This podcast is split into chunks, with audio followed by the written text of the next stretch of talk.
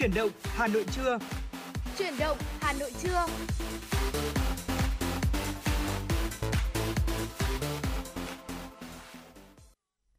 Thu Minh và Quang Minh xin kính chào quý vị và các bạn. Rất vui khi được quay trở lại, gặp lại quý vị và các bạn trong chương trình Chuyển động Hà Nội trưa ngày hôm nay, được phát trên sóng ép em tần số chín mươi sáu mê ga héc của Đài Phát thanh và Truyền hình Hà Nội. Chương trình của chúng tôi cũng đang được phát trực tuyến trên trang web hanoitv chấm vn. Dạ vâng ạ, xin được mến chào quý vị thính giả. Quý vị thính giả thân mến, quý, uh, chương trình của chúng tôi đang được phát sóng trực tiếp với chủ đề là tin tức và âm nhạc. Hãy giữ sóng và tương tác với chúng tôi qua số điện thoại quen thuộc không hai bốn ba bảy bảy ba sáu sáu tám tám hoặc thông qua fanpage của chương trình là Chuyển động Hà Nội ép em chín sáu quý vị nhé. Dạ vâng ạ. Còn ngay bây giờ để mở đầu cho chương trình Chuyển động Hà Nội chiều ngày Hà Nội trưa ngày hôm nay thì xin mời quý vị chúng ta cùng đến với những tin tức đáng quan tâm. Thưa quý vị, chiều ngày hai mươi lăm tháng tư tại trụ sở Chính phủ, Phó Thủ tướng Chính phủ Vũ Đức Đam chủ trì cuộc họp với một số bộ ngành về việc áp dụng văn bản quy phạm pháp luật trong cấp phép nhập khẩu, giấy chứng nhận đăng ký lưu hành trang thiết bị y tế, tháo gỡ bất cập hiện nay về điều kiện nhập cảnh, khai báo y tế điện tử tại sân bay. Sau khi nghe báo cáo, thảo luận, kiến nghị của đại diện các bộ ngành, kết luận cuộc họp, Phó Thủ tướng Chính phủ Vũ Đức Đam yêu cầu Bộ trưởng các bộ Y tế, Tư pháp khẩn trương thống nhất ý kiến để tháo gỡ các vướng mắc hiện nay, đảm bảo tiếp cận được các trang thiết bị y tế hiện đại, mặt khác tạo thuận lợi cho sản xuất trong nước, đồng thời không được để ách tắc, thiếu thuốc, trang thiết bị phục vụ công tác khám chữa bệnh. Trường hợp cần thiết phải sớm sớm trình Chính phủ để tháo gỡ.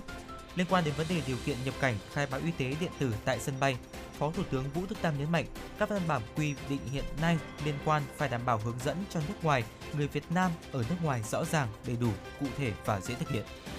Sáng qua tại Hà Nội, Trường Đại học Kinh tế Quốc dân phối hợp với Ban Kinh tế Trung ương, Ủy ban Kinh tế của Quốc hội tổ chức hội thảo khoa học quốc gia để đánh giá kinh tế Việt Nam năm hai nghìn không trăm hai mươi mốt và triển vọng năm hai nghìn không trăm hai mươi hai với chủ đề ổn định kinh tế vĩ mô và lành mạnh tài chính trong bối cảnh đại dịch cô vít mười chín. Hội thảo đã tập trung thảo luận, làm rõ bối cảnh quốc tế và những tác động của thế giới đến kinh tế Việt Nam, phân tích những cơ hội thách thức trong năm hai nghìn không trăm hai mươi mốt, đánh giá triển vọng kinh tế Việt Nam năm hai nghìn không trăm hai mươi hai.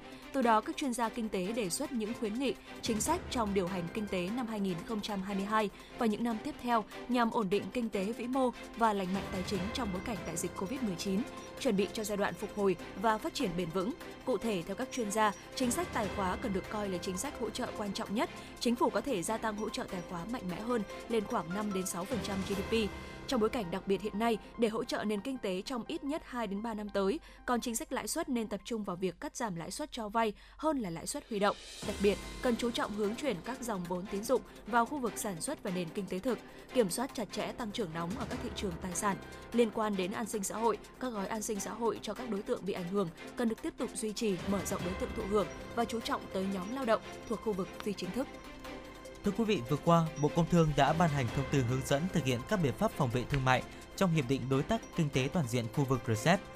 Theo điều mười của thông tư, đơn yêu cầu áp dụng biện pháp tự vệ rờ xê e pê chuyển tiếp trong hồ sơ yêu cầu áp dụng biện pháp tự vệ rờ xê e pê chuyển tiếp phải đáp ứng các nội dung cụ thể như sau: tên, địa chỉ và thông tin cần thiết của tổ chức, cá nhân, đại diện ngành sản xuất trong nước, thông tin, số liệu, chứng cứ để xác định đại diện ngành sản xuất trong nước bao gồm danh sách các tổ chức, cá nhân trong nước sản xuất hàng hóa tương tự hoặc hàng hóa cạnh tranh trực tiếp, tên, địa chỉ của các tổ chức, cá nhân sản xuất hàng hóa tương tự, ủng hộ hoặc phản đối vụ việc, thông tin mô tả hàng hóa nhập khẩu được hưởng thuế, suất thuế nhập khẩu ưu đãi đặc biệt theo rờ xê e pê bị yêu cầu điều tra áp dụng biện pháp tự vệ rờ xê e pê chuyển tiếp, thông tin mô tả về hàng hóa tương tự hoặc hàng hóa cạnh tranh trực tiếp của ngành sản xuất trong nước, thông tin về khối lượng, số lượng và trị giá hàng hóa trong thời kỳ ba năm trước khi nộp hồ sơ và đã bao gồm ít nhất sáu tháng sau khi rờ xê e pê có hiệu lực, yêu cầu cụ thể việc áp dụng biện pháp tự vệ rờ xê e pê chuyển tiếp, thời hạn áp dụng và mức độ áp dụng.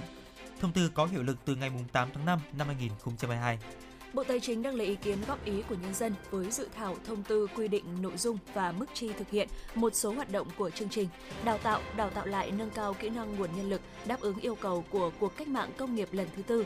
Theo dự thảo, nguồn kinh phí triển khai chương trình bao gồm nguồn ngân sách trung ương bố trí trong dự toán ngân sách hàng năm của Bộ Lao động Thương binh và Xã hội để thực hiện các nhiệm vụ được giao theo quy định, nguồn thu sự nghiệp của cơ sở giáo dục nghề nghiệp công lập tham gia đào tạo của chương trình, nguồn kinh phí của các cơ sở giáo dục nghề nghiệp ngoài công lập, doanh nghiệp, kinh phí từ các quỹ hợp pháp khác theo quy định của pháp luật. Toàn văn dự thảo thông tư được đăng trên cổng thông tin điện tử Bộ Tài chính để lấy ý kiến đóng góp từ ngày hai mươi mốt tháng tư đến ngày hai mươi mốt tháng sáu năm hai nghìn không trăm hai mươi hai. Quý vị thính giả thân mến, vừa rồi là những tin tức đầu tiên trong khung giờ trưa nay của Chuyển động Hà Nội do phóng viên Kim Anh thực hiện. Còn bây giờ xin mời quý vị thính giả cùng lắng nghe ca khúc Biển Tình.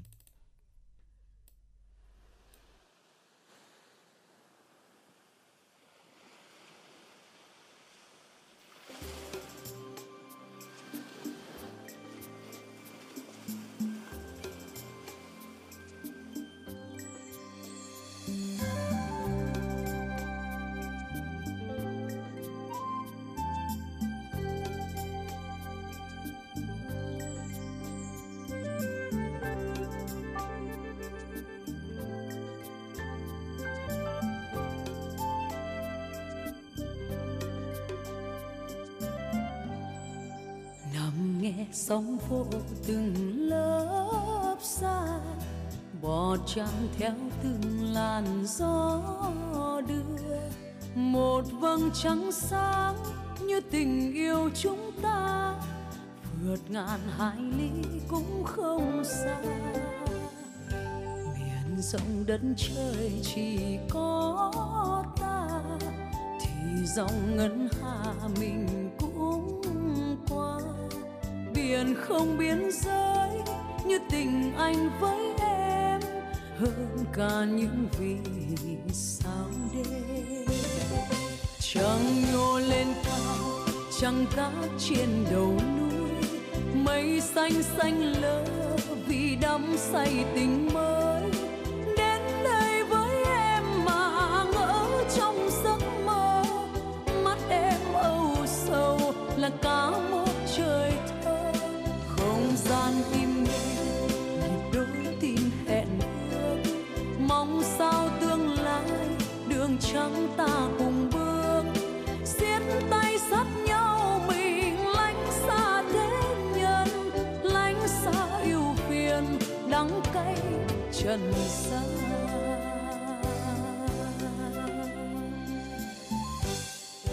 Đời em sẽ đẹp vì có ngày dài sẽ làm mình nhớ thêm. Biển xanh cát trắng sóng hòa nhịp ái ân, không còn những chiều bâng khuâng.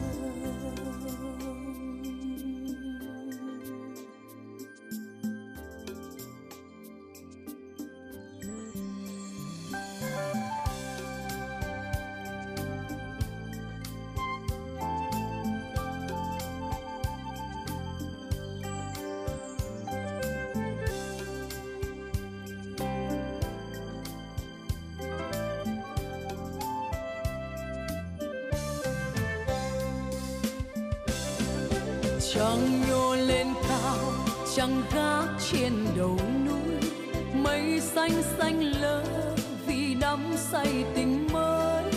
Đến đây với em mà ngỡ trong giấc mơ, mắt em âu sầu là cả một trời thơ. Không gian im nghe nhịp đôi tim hẹn ước, mong sao tương lai đường trăng ta cùng bước.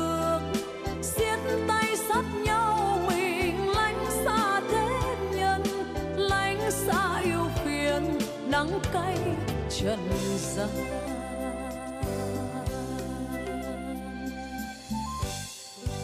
đời em sẽ đẹp vì có anh, ngày dài sẽ làm mình nhớ thêm. Biển xanh cát trắng sóng hòa nhịp ái ân, không còn những chiều bâng khuâng. Biển xanh cát trắng sóng hòa nhịp ái ân, không còn những chiều mơ.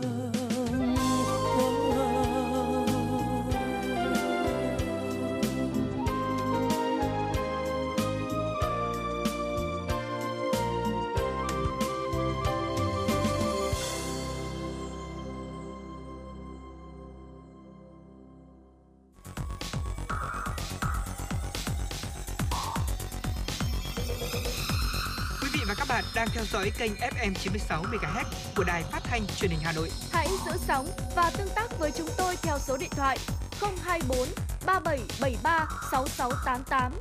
ép em chín mươi sáu đồng hành trên mọi nẻo đường. đường.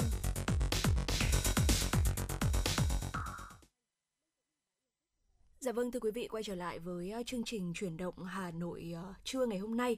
Và sau đây thì chúng ta sẽ cùng đến với mục Cà phê trưa, nơi mà hai host của chương trình cũng như là quý vị thính giả chúng ta sẽ cùng nhau bàn luận về một vấn đề đang được quan tâm, hoặc là một nội dung, một chủ đề mà có lẽ rằng là sẽ nhận được nhiều sự chú ý của mọi người. à, Anh Quang Minh này, không biết là Uh, anh Quang Minh đã từng bao giờ, từ bé cho đến bây giờ, đã từng bao giờ có một cái khoảnh khắc nào đấy mà mình nói chuyện một mình hay chưa? Nói chuyện một mình à? Ừ. Ừ, chắc chắn là rồi đấy ạ. Mà thậm chí là cũng khá là nhiều đấy ạ. Ừ, có lẽ dạ. là uh, Quang Minh hay là Thu Minh thì cũng đều có những cái ước mơ sau này trở thành một người phát thanh viên, một người em xê từ ừ, bé dạ. đúng không ạ? Thì từ đó thì tôi cũng thường là đứng trước gương để có ừ. thể tự lẩm bẩm này, ừ, dạ. hay là uh, tự tưởng tượng mình là ừ. một phát thanh viên đang ngồi dẫn chương trình. Và đôi lúc thì thời điểm hiện tại, cho đến tận thời điểm hiện tại thì tôi thường uh, tự nói chuyện của mình thi thoảng. Ừ. Bởi vì là tôi nghĩ rằng là cái việc mà uh, nói chuyện ra, cái việc mà chúng ta nói thành tiếng đấy ạ, nó sẽ dễ giúp chúng ta có thể giải quyết vấn đề hơn. Dạ vâng ạ. Và trên thực tế thì Thu Minh thấy rằng là cũng có rất là nhiều người họ thường xuyên tự nói chuyện một mình, và nhiều người cho rằng là đây là một hành động hơi kỳ quặc một chút. Ừ. Tuy nhiên thì nó lại được chứng minh rằng là sẽ đem tới rất là nhiều những cái lợi ích liên quan tới về mặt tâm lý của chúng ta. Ừ. Đó. À, và mặc dù là đôi lúc chúng ta cũng sẽ cảm thấy là cái người mà đang nói chuyện một mình đấy ạ, người ta cũng sẽ cảm thấy là hơi ngại ngùng một chút khi bị người khác nhìn thấy là mình đang lẩm bẩm một mình. Thế nhưng mà không thể phủ nhận rằng là thói quen này thì sẽ có một vài những cái hiệu quả về mặt tâm lý nếu như mà chúng ta tìm hiểu. Vậy thì nói chuyện một mình sẽ mang tới những cái lợi ích gì thì ngay sau đây Thu Minh và Quang Minh xin chia sẻ sâu hơn cho quý vị về vấn đề này. Ừ, dạ vâng ạ, lợi ích đầu tiên chúng ta có thể kể đến đó chính là giải quyết vấn đề một cách hiệu quả hơn. Và đây cũng chính là lý do mà à, tôi tìm đến cái việc là tự nói chuyện một mình đấy, thưa quý vị. Ừ, dạ. Nói chuyện với chính mình thì không chỉ giúp não bộ tập trung vào vấn đề giải quyết à, mà còn giúp chúng ta nhìn nhận sự việc một cách khách quan hơn và lý trí hơn. Đó là lúc mà chúng ta nghiêm túc suy ngẫm về những gì mà đã xảy ra, nhìn nhận vấn đề dưới nhiều góc độ khác nhau và tự đặt câu hỏi cho bản thân để có thể nhanh chóng tìm ra hướng giải quyết một cách phù hợp nhất. Và phương pháp này thì giúp chúng ta dễ dàng theo dõi tiến trình công việc, đồng thời thì giảm thiểu những cái cảm xúc tiêu cực ở thời điểm hiện tại và góp phần cải thiện năng suất làm việc, thưa quý vị. Dạ vâng ạ. Và có một cái tác dụng tiếp theo mà Thu Minh nghĩ rằng là khá là thú vị.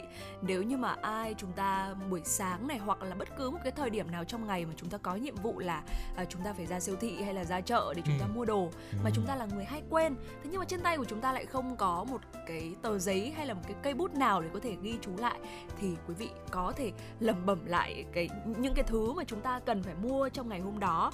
Và khi mà chúng ta liên tục lặp lại tên của các đồ vật á, thì những gì mà chúng ta nói ra sẽ liên kết chặt chẽ với mục tiêu mà thị giác của chúng ta đang tìm kiếm. Đó, giúp cho chúng ta hình dung rõ hơn và có thể là chú ý dễ dàng hơn, à, hơn là chúng ta chỉ nghĩ nó ở trong đầu, thì thay vào đấy chúng ta hãy bật ra thành tiếng.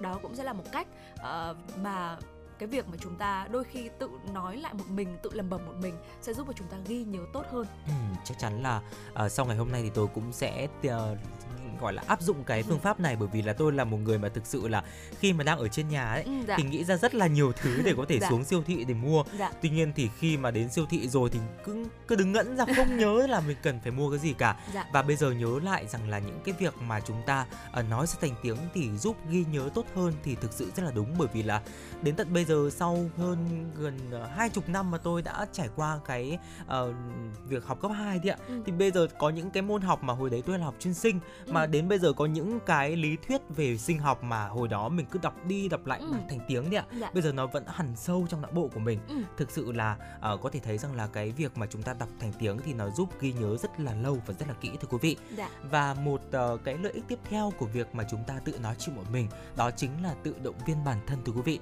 Ờ, thử nhớ lại xem những cái lần mà chúng ta bị rơi vào những cái tình huống khó khăn xem ạ. Chúng ta có từng tự động viên mình rằng là mình sẽ làm được và nhất định mình sẽ vượt qua những thử thách, những khó khăn, và mình đã làm rất là tốt rồi. Trên thực tế thì những câu nói ấy thì luôn có tác động tích cực, thưa quý vị, đến uh, tinh thần của chúng ta vào những cái lúc mà chúng ta cảm thấy là bế tắc nhất, đặc biệt là khi mà chúng ta nói to thành tiếng thay vì là giữ chúng trong suy nghĩ. Dạ. Một cuộc nghiên cứu cho thấy rằng là khi những cái cầu thủ bóng rổ tự nói với chính mình những cái lời động viên thì thành tích của họ đã được cải thiện đáng kể. Và những lời nói ấy thì tưởng chừng như là đơn giản nhưng lại có tác dụng thúc đẩy tinh thần này uh, và tiếp thêm sức mạnh cũng như là động lực của chúng ta và giúp chúng ta có thể vượt lên chính mình và tự tin đối diện với thử thách, thưa quý vị. Dạ vâng ạ. Và một lợi ích tiếp theo uh, mà Thu Minh muốn chia sẻ đến cho quý vị đó chính là việc mà chúng ta uh, tự nói chuyện với bản thân mình uh, còn giúp điều chỉnh cảm xúc của bản thân nữa. Bởi vì uh, thú thật rằng là có những câu chuyện ở trong cuộc sống mà chúng ta sẽ rất là khó để có thể ừ. tìm được một ai đó để có thể nói với họ, chia sẻ với họ. Thế thì có một người duy nhất mà Thu Minh nghĩ rằng là an toàn nhất mà chúng ta có thể tìm đến, đó chính là chính bản thân mình, đúng không dạ, ạ? Vâng. Và đôi khi cách tốt nhất để giải tỏa tâm trạng đó chính là chúng ta có thể cho bản thân mình vào một không gian riêng, sau đấy thì yên tĩnh, thoải mái và nói ra những suy nghĩ ở trong lòng của mình. Thành thật với chính mình sẽ giúp chúng ta học cách chấp nhận những gì đã xảy ra, đồng thời là còn giúp cho chúng ta điều chỉnh và cũng như là quản lý cảm xúc của bản thân mình nữa, thưa quý vị. Ừ, dạ vâng ạ. Và một điều tiếp theo đó chính là uh, cái cách mà chúng ta tận dụng tối đa lợi ích của việc nói chuyện một mình, đó chính là chúng ta uh, chỉ nói những điều tích cực thôi, thưa quý vị. Mặc dù là cái việc mà chúng ta tự phê bình bản thân là một cái cách rất là tốt để ừ. giúp chúng ta có thể nhận thức rõ ràng trách nhiệm của mình và những cái việc mà chúng ta chưa hoàn thành tốt lắm trong quá khứ dạ. để có thể là cải thiện trong tương lai. Tuy nhiên thì không phải lúc nào thì phương pháp này cũng hiệu quả. Dạ. Và nếu mà chúng ta liên tục đổ lỗi cho bản thân vì là nguyên nhân khách quan, điều đó thì chỉ khiến là tinh thần của chúng ta ngày càng bị suy sụp thôi ạ. Tuy nhiên thì điều đó không có nghĩa là chúng ta nên nói những lời tự động viên phi thực tế. Ví dụ ạ, à, nếu mà chúng ta có một việc mà làm chưa tốt, đừng nói rằng là mình làm tệ quá, chẳng bao giờ mà có thể là làm tốt hơn được. Ừ. Và cũng không nên là tự lừa dối bản thân rằng là công việc này thì mình đã làm tốt lắm rồi mà, không phải là đến nỗi tệ cho lắm. Thêm vào đó thì chúng ta hãy nói rằng là mặc dù công việc này hơi quá sức, tuy nhiên thì mình đã học được rất nhiều từ trải nghiệm này và lần tới thì mình sẽ nỗ lực hơn nữa. Ừ. Đó là một cái cách mà chúng ta có thể tự nói chuyện với bản thân theo một cách rất là tích cực. Ừ, dạ vâng. Tôi mình nghĩ rằng là bên cạnh việc chúng ta nhận được những lời động viên từ những người khác ừ. thì bản thân mình tự động viên chính bản thân mình cũng sẽ là một cái cách mà tôi mình nghĩ rằng là tác động trực tiếp nhất tới cảm xúc, tới tâm lý của chúng ta, đúng dạ không vâng, ạ? Chính xác. Và một cái cách tiếp theo mà để chúng ta có thể tận dụng được cái việc là nói một mình, đó chính là chúng ta có thể đặt ra các câu hỏi cho bản thân, đặt câu hỏi cho bản thân về ý nghĩa của một việc nào đó hoặc là về những điều mà chúng ta đã học được, làm một cách để chúng ta củng cố thông tin ở trong trí nhớ của bản thân mình. À, tự đặt câu hỏi giúp cho chúng ta có thêm nhiều ý tưởng mới mẻ, đồng thời là sẽ có một cái nhìn đa chiều hơn về những gì đang diễn ra và lên kế hoạch cho những dự định tiếp theo. Và Thu Minh thấy rằng là từ đầu tới giờ khi mà Thu Minh và anh Quang Minh chia sẻ đấy ạ, thì chúng ta nhắc tới rất là nhiều tới cái việc là khi mà chúng ta nói ra thì chúng ta sẽ ghi nhớ tốt hơn. Và dạ, nó làm ạ. cho Thu Minh nhớ tới rằng là ở năm mà Thu Minh học cấp hai, cấp ba đấy ạ, thì mỗi lần mà mình chuẩn bị cho một bài thuyết trình ừ. uh, trong một cái không gian nhỏ là tại lớp học của mình hoặc là trong một cái không gian lớn hơn là cả trường đi đó, thì uh, mỗi lần mà Thu Minh uh, luyện tập đấy ạ, thì luôn luôn là đứng trước gương này, rồi sau đấy là tự tưởng tượng ra là trước mặt của mình có rất là nhiều người, và sau đấy là mình sẽ dạ thử vâng. thử thử uh, tập thuyết trình và ừ. tranh thủ cái khoảng thời gian đó để mình có thể uh, ghi nhớ luôn được cái nội dung. Và Thu Minh cảm thấy rằng là cái việc đó nó giúp cho chúng ta ghi nhớ rất là tốt. Còn nếu như mà trong cái quá trình chuẩn bị mà chúng ta không hề uh, bật ra thành tiếng một lần nào thì có lẽ rằng là cái việc mà chúng ta ghi nhớ thì nó sẽ không được thuận lợi cho lắm. Ừ, dạ ừ. vâng ạ. Và một điểm tiếp theo uh, đó chính là cái việc mà chúng ta uh, để sử ý. dụng Ừ, dạ vâng ạ, cũng như là để ý những cái điều mà chúng ta nói ra, phải không ừ, ạ? Dạ. Nói chuyện với chính mình đặc biệt hữu ích khi mà chúng ta thực sự chú ý và lắng nghe những gì mà chúng ta đang nói. Phương pháp này thì sẽ giúp chúng ta là nhận thức rõ hơn về bản thân, bởi vì là khi mà chúng ta chú tâm vào lời nói của mình, thưa quý vị, thì điều đó có nghĩa rằng là chúng ta đang uh, tự kiểm tra cảm xúc của bản thân hoặc là những kiến thức đã được tiếp thu. Dạ vâng ạ. Vậy thì uh, chúng ta nên làm thế nào nếu như mà thói quen này nó có ảnh hưởng đến người khác đây ạ? ừ. à, Mặc dù là việc tự nói chuyện với chính mình thì giúp chúng ta giải quyết rất là nhiều vấn đề, giống như là Thu Minh và Quang Minh cũng đã vừa chia sẻ với những cái lợi ích mà nó mang tới. Thế nhưng nếu điều này gây cản trở cho công việc của người khác hoặc là ảnh hưởng tới không gian chung thì sao? Thì có lẽ là chúng ta sẽ rất là muốn từ bỏ thói quen này. Làm thế nào để kiểm soát thói quen này khi mà chúng ta nói chuyện một mình? Thì sau đây sẽ là một vài những cái mẹo ừ. nhỏ để chúng ta có thể uh, kiểm soát cái thói quen nói chuyện một mình này. ừ, Dạ vâng ạ. Thói quen đầu tiên mà Quang Minh cũng đang áp dụng, ừ. thưa quý vị, mà tôi nghĩ rằng là đây là một cái thói quen mà cũng rất là quen thuộc đối với tất cả chúng ta ừ. ở trong quá khứ, dạ. phải không ạ? Đó chính là cái việc mà chúng ta viết nhật ký, thưa quý vị. Dạ. Thay vì nói thì chúng ta có thể là viết ra suy nghĩ và cảm xúc của mình, hoặc là bất kỳ những cái điều gì mà chúng ta muốn vào một cuốn sổ nhỏ. Viết nhật ký thì không chỉ giúp chúng ta thuận tiện theo dõi ở những gì mà đã xảy ra trong một ngày, trong một ừ, tuần, dạ. mà còn là cái cách mà chúng ta có thể lưu giữ lại kỷ niệm hoặc là những ý tưởng bộc phát ở thời điểm hiện tại. Và cái việc mà viết nhật ký thì nó mang đến một cái hiệu quả rất là bất ngờ, thưa quý vị. Khi mà nhiều khi á, chúng ta Uh, đọc lại những cái dòng nhật ký mà ừ. chúng ta viết, chúng ta không nghĩ rằng là à mình đã từng có một cái ngày vui như vậy, hay mình đã từng có một cái ý nghĩa thú vị như vậy, ừ. mà nếu mà chúng ta không viết ra, chúng ta không ghi chép lại nó thì chắc chắn nó cũng sẽ uh, sớm theo cái dòng thời ừ. gian là trôi đi mất. Đã. Vì vậy nên là cái việc mà chúng ta lưu trữ lại cái cảm xúc của mình nó là một cái điều rất là quan trọng, thưa quý vị. Vâng. uh, Và rõ ràng là ngày nay với sự phát triển của Internet thì đã rất là nhiều người bỏ qua cái thói quen ừ. viết nhật ký này. uh, Thế nhưng mà khi nhớ lại thì nó vẫn trở thành một phần ký ức thanh xuân. Chính vì vậy mà trong một ký ức thanh xuân ở phần phía sau của ừ. chương trình, chúng ta dạ sẽ vâng. cùng nhau nói nhiều hơn tới việc viết nhật ký, quý vị ừ. nhé. Còn uh, tiếp tục quay trở lại với uh, câu chuyện tới cái thói quen là chúng ta hay nói một mình đi, thì một trong những cách nữa để chúng ta có thể hạn chế được thói quen này, kiểm soát được thói quen này, đó chính là chúng ta trò chuyện với mọi người. ừ. Đó, à, người ta vẫn nói rằng là hai cái đầu thì luôn tốt hơn một, đúng không ạ? Và điều đó có nghĩa là dù chúng ta có vượt uh, có khả năng vượt qua khó khăn hiện tại bằng chính bản thân mình, thế nhưng mà nếu có sự trợ giúp, giúp đỡ từ mọi người thì chẳng phải là vấn đề sẽ được giải quyết một cách dễ dàng và nhanh chóng hơn hay sao? ừ. à, Không những vậy, chúng ta có thể có cơ hội là nhận được những đánh giá này, lắng nghe ý tưởng từ những người có kinh nghiệm, và đồng thời là cũng sẽ mở rộng được mối quan hệ của chính bản thân mình. ừ, Dạ vâng ạ. Và một điều cuối cùng Quang Minh và Thu Minh muốn chia sẻ đến quý vị thính giả, đó chính là chúng ta à, có thể là tự đánh lạc hướng của chính mình ạ. Đã. Nếu mà chúng ta đang ở một nơi yên tĩnh như là trong thư viện này, hay là ở trong một cái uh, dạp chiếu phim, hay là ừ. bất kỳ một nơi không gian công cộng nào mà cần cái sự yên tĩnh, thưa quý vị, thì chúng ta có thể là thử ngậm kẹo, nhai kẹo sing gum, hoặc là nhấp một ngụm nước nhỏ mỗi Đã. khi mà chúng ta có, có ý định lên tiếng. Và những cái mẹo nhỏ này thì sẽ nhắc nhở chúng ta rằng là chúng ta đang ở một nơi cần phải giữ im lặng. ừ, Bên cạnh đó thì chúng ta cũng có thể là đeo tai nghe và bật những cái ca khúc yêu thích của chúng ta như là một cách để đánh lạc hướng suy nghĩ của mình. Và mặc dù thì uh, nói chuyện một mình là một hoạt động hoàn toàn bình thường, tuy nhiên nếu mà chúng ta luôn có những suy nghĩ tiêu cực hoặc là thường nghe thấy âm thanh vang lên trong đầu thì có thể là chúng ta đang mắc phải một số những căn bệnh như là trầm cảm hay là uh, tâm thần phân liệt, thưa quý vị. Và lúc này thì hãy tìm đến cái sự trợ giúp của bác sĩ, những chuyên gia tâm lý để chúng ta có thể là có những cái phương án điều trị phù hợp, cũng như là những cái um, uh, những cái liệu pháp uh, để có thể giúp chúng ta có thể là tốt hơn cũng như là tích cực hơn mỗi ngày, thưa quý vị. Dạ vâng ạ. Và vừa rồi là một vài những uh, chia sẻ cũng như là uh, một vài những cái kiến thức liên quan tới một cái thói quen, đó chính là chúng ta việc chúng ta nói chuyện một mình.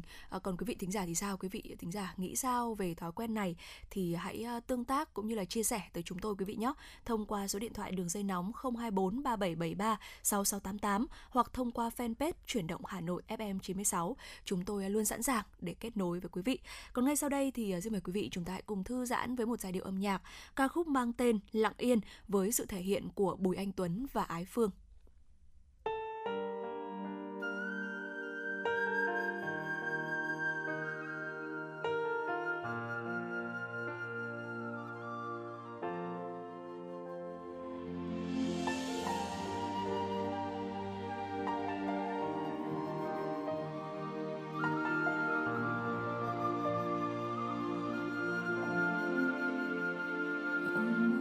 Hãy subscribe cho kênh Ghiền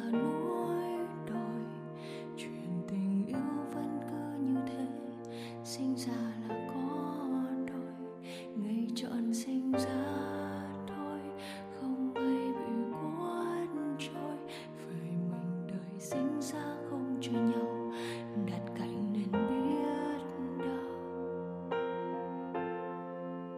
những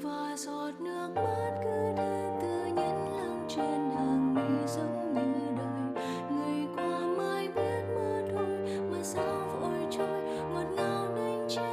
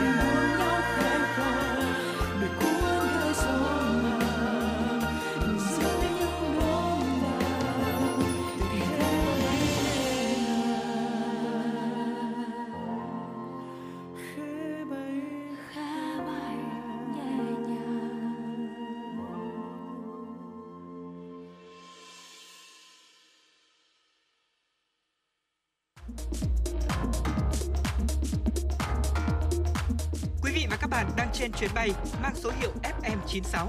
Hãy thư giãn, chúng tôi sẽ cùng bạn trên mọi cung đường. Hãy giữ sóng và tương tác với chúng tôi theo số điện thoại không hai bốn ba bảy bảy ba sáu sáu tám tám.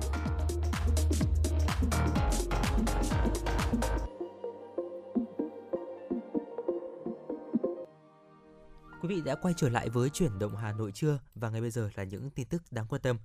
Thưa quý vị, Sở Giao thông Vận tải Thành phố Hồ Chí Minh đã có văn bản gửi Sở Quy hoạch và Kiến trúc Thành phố Hồ Chí Minh về việc rà soát, cập nhật quy hoạch phát triển giao thông vận tải vào đồ án điều chỉnh quy hoạch chung xây dựng thành phố đến năm hai không bốn không và tầm nhìn đến năm hai không sáu mươi.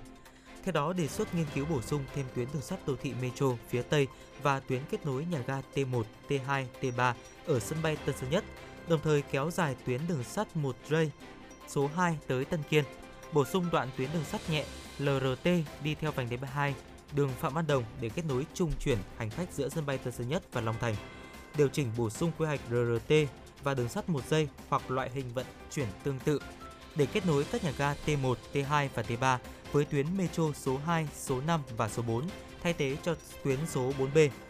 Theo quy hoạch phát triển giao thông vận tải và đồ án điều chỉnh quy hoạch chung xây dựng Thành phố Hồ Chí Minh đến năm hai không bốn không và tầm nhìn đến năm hai không sáu mươi, hệ thống giao thông đường bộ sẽ bao gồm sáu tuyến cao tốc, năm tuyến quốc lộ, ba tuyến vành đai, vành đai và năm tuyến đường trên cao. Trong khi đó, thì hệ thống đường sắt gồm bốn tuyến đường sắt quốc gia, tám tuyến metro, ba tuyến xe điện mặt đất, tramway hoặc monorail, xây dựng sáu tuyến buýt nhanh, P R T cùng hệ thống giao thông đường thủy nội địa, cảng biển đường bộ. Thưa quý vị, ngày hai mươi lăm tháng tư, đại diện công ty trách nhiệm hữu hạn một thành viên quản lý và khai thác đường ô tô cao tốc Hà Nội - Hải Phòng, Tổng công ty Phát triển Hạ tầng và Đầu tư Tài chính Việt Nam cho biết đơn vị sẽ đầu tư thêm hai hệ thống đường truyền dữ liệu dự phòng để tránh xảy ra sự cố gián đoạn đường truyền khiến giao thông ùn ứ như đã xảy ra vào ngày hai mươi tư tháng tư. Hệ thống cáp quang tuyến cao tốc Hà Nội - Hải Phòng tích hợp nhiều công dụng. Ngoài việc truyền tín hiệu về trung tâm dữ liệu thu phí không dừng, còn truyền nhiều dữ liệu khác của hệ thống giao thông thông minh I T S trên tuyến. Sự cố xảy ra là rủi ro không ngờ tới. Ngay trong tuần này, Tổng công ty Phát triển Hạ tầng và Đầu tư Tài chính Việt Nam sẽ triển khai hệ thống đường truyền dự phòng cấp một và dự kiến hoàn thành trước ngày ba mươi tháng tư. Trong trường hợp gặp sự cố về đường truyền, dữ liệu thu phí vẫn được kết nối với hệ thống thiết bị tại trạm của Công ty Trách nhiệm hữu hạn Thu phí tự động V E T C. Ngoài giải pháp nêu trên, Tổng công ty Phát triển Hạ tầng và Đầu tư Tài chính Việt Nam đang nghiên cứu thêm phương án dự phòng cấp hai và giải pháp đường truyền không dây bốn G cho hệ thống thu phí không dừng. Tuy nhiên, đường truyền không dây khó truyền dữ liệu hình ảnh và video có dung lượng lớn nên hệ thống này sẽ chỉ dành cho truyền tín hiệu thu phí không dừng. Vì đường truyền không dây có độ phức tạp hơn nên dự kiến thời gian hoàn thành trong tháng năm năm hai nghìn không trăm hai mươi hai, trước khi tuyến cao tốc này thí điểm chỉ có thu phí tự động không dừng. Thưa quý vị, theo số liệu thống kê của Tổng cục Hải quan, trong tháng ba năm hai nghìn không trăm hai mươi hai, cả nước có chín doanh nghiệp chính tham gia xuất khẩu khẩu trang y tế các loại với số lượng hai mươi phẩy chín triệu chiếc, tăng tới tám mươi phẩy hai phần trăm so với số lượng xuất khẩu ghi nhận trong tháng hai năm hai nghìn không trăm hai mươi hai. Như vậy, trong ba tháng đầu năm hai nghìn không trăm hai mươi hai, cả nước đã xuất khẩu năm mươi tư phẩy bảy triệu chiếc khẩu trang y tế, giảm sáu mươi tám phẩy tám phần trăm so với cùng kỳ thời gian năm hai nghìn không trăm hai mươi mốt. Sau thời gian áp dụng cấp giấy phép xuất khẩu khẩu trang y tế để phục vụ công tác phòng chống dịch covid mười chín theo trong nước, theo nghị quyết số hai mươi N Q C P vào ngày hai mươi tám tháng hai năm hai nghìn không trăm hai mươi của Chính phủ, hoạt động xuất khẩu mặt hàng này được thực hiện bình thường trở lại từ tháng năm năm hai nghìn không trăm hai mươi. Ngay trong tháng năm, cả nước xuất khẩu hơn một trăm tám mươi mốt triệu khẩu trang y tế và đạt đỉnh vào tháng sáu năm hai nghìn không trăm hai mươi với hơn hai trăm ba mươi sáu triệu chiếc. Tính chung, cả năm hai nghìn không trăm hai mươi, cả các doanh nghiệp Việt Nam đã xuất khẩu hơn một phẩy ba mươi bảy tỷ khẩu trang y tế các loại. Còn trong năm hai nghìn không trăm hai mươi mốt, các doanh nghiệp Việt Nam đã xuất khẩu bốn trăm năm mươi ba phẩy mười lăm triệu chiếc khẩu trang y tế các loại. Khoảng ba giờ hai mươi phút ngày hôm qua, Trung tâm Thông tin Chỉ huy Công an thành phố nhận được tin báo cháy xảy ra tại xưởng cắt vải nhà ông Nguyễn Đức V, sinh năm một nghìn chín trăm sáu mươi, ở thôn Vân, xã Hợp Thành, huyện Mỹ Đức, thành phố Hà Nội. Nhận được tin báo, Trung tâm Thông tin Chỉ huy Công an thành phố đã điều động hai xe chữa cháy của Công an huyện Mỹ Đức, một xe chữa cháy của Công an huyện Ứng Hòa tới hiện trường triển khai chữa cháy. Nhận định đám cháy diễn biến phức tạp, Trung tâm Thông tin Chỉ huy đã khẩn trương điều động chi viện hai xe chữa cháy của Công an huyện Ứng Hòa phối hợp tiếp cận triển khai chữa cháy. Khu vực xảy ra cháy là xưởng cắt vải, có, có quy mô một tầng, kết cấu khung thép, mái tôn, tường gạch. Chỉ huy chữa cháy đã chỉ đạo các mũi khai thác nguồn nước cách cơ sở mười mét để tổ chức triển khai chữa cháy, ngăn cháy lan sang các khu vực lân cận, đồng thời chỉ đạo các lực lượng công an xã, lực lượng cảnh sát giao thông, dân phòng tổ chức phân luồng giao thông và bảo đảm an ninh trật tự khu vực xảy ra cháy. Đến bốn giờ mười bảy phút cùng ngày, đám cháy đã được khống chế. Đến năm giờ ba mươi phút cùng ngày, đám cháy được dập tắt hoàn toàn, không để cháy lan sang khu vực lân cận. Thống kê sơ bộ tổng diện tích xảy ra cháy khoảng ba trăm mét vuông nhà xưởng. Vụ cháy đã khiến một nạn nhân tử vong là con trai của ông Nguyễn Đức V.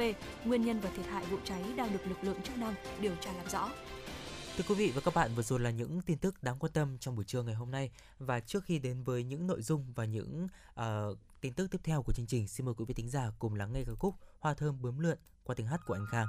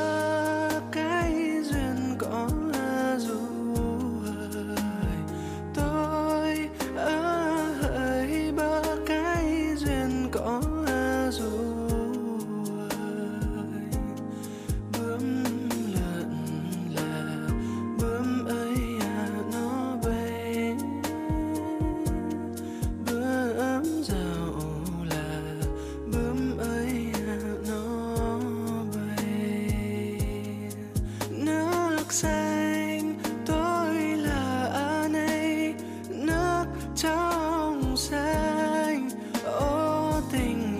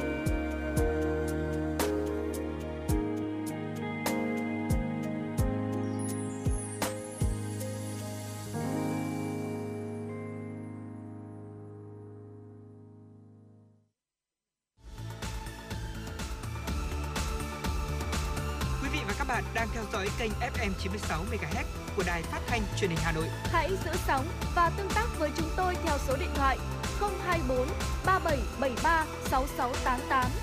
ép em chín mươi sáu đồng hành trên mọi nẻo đường. đường.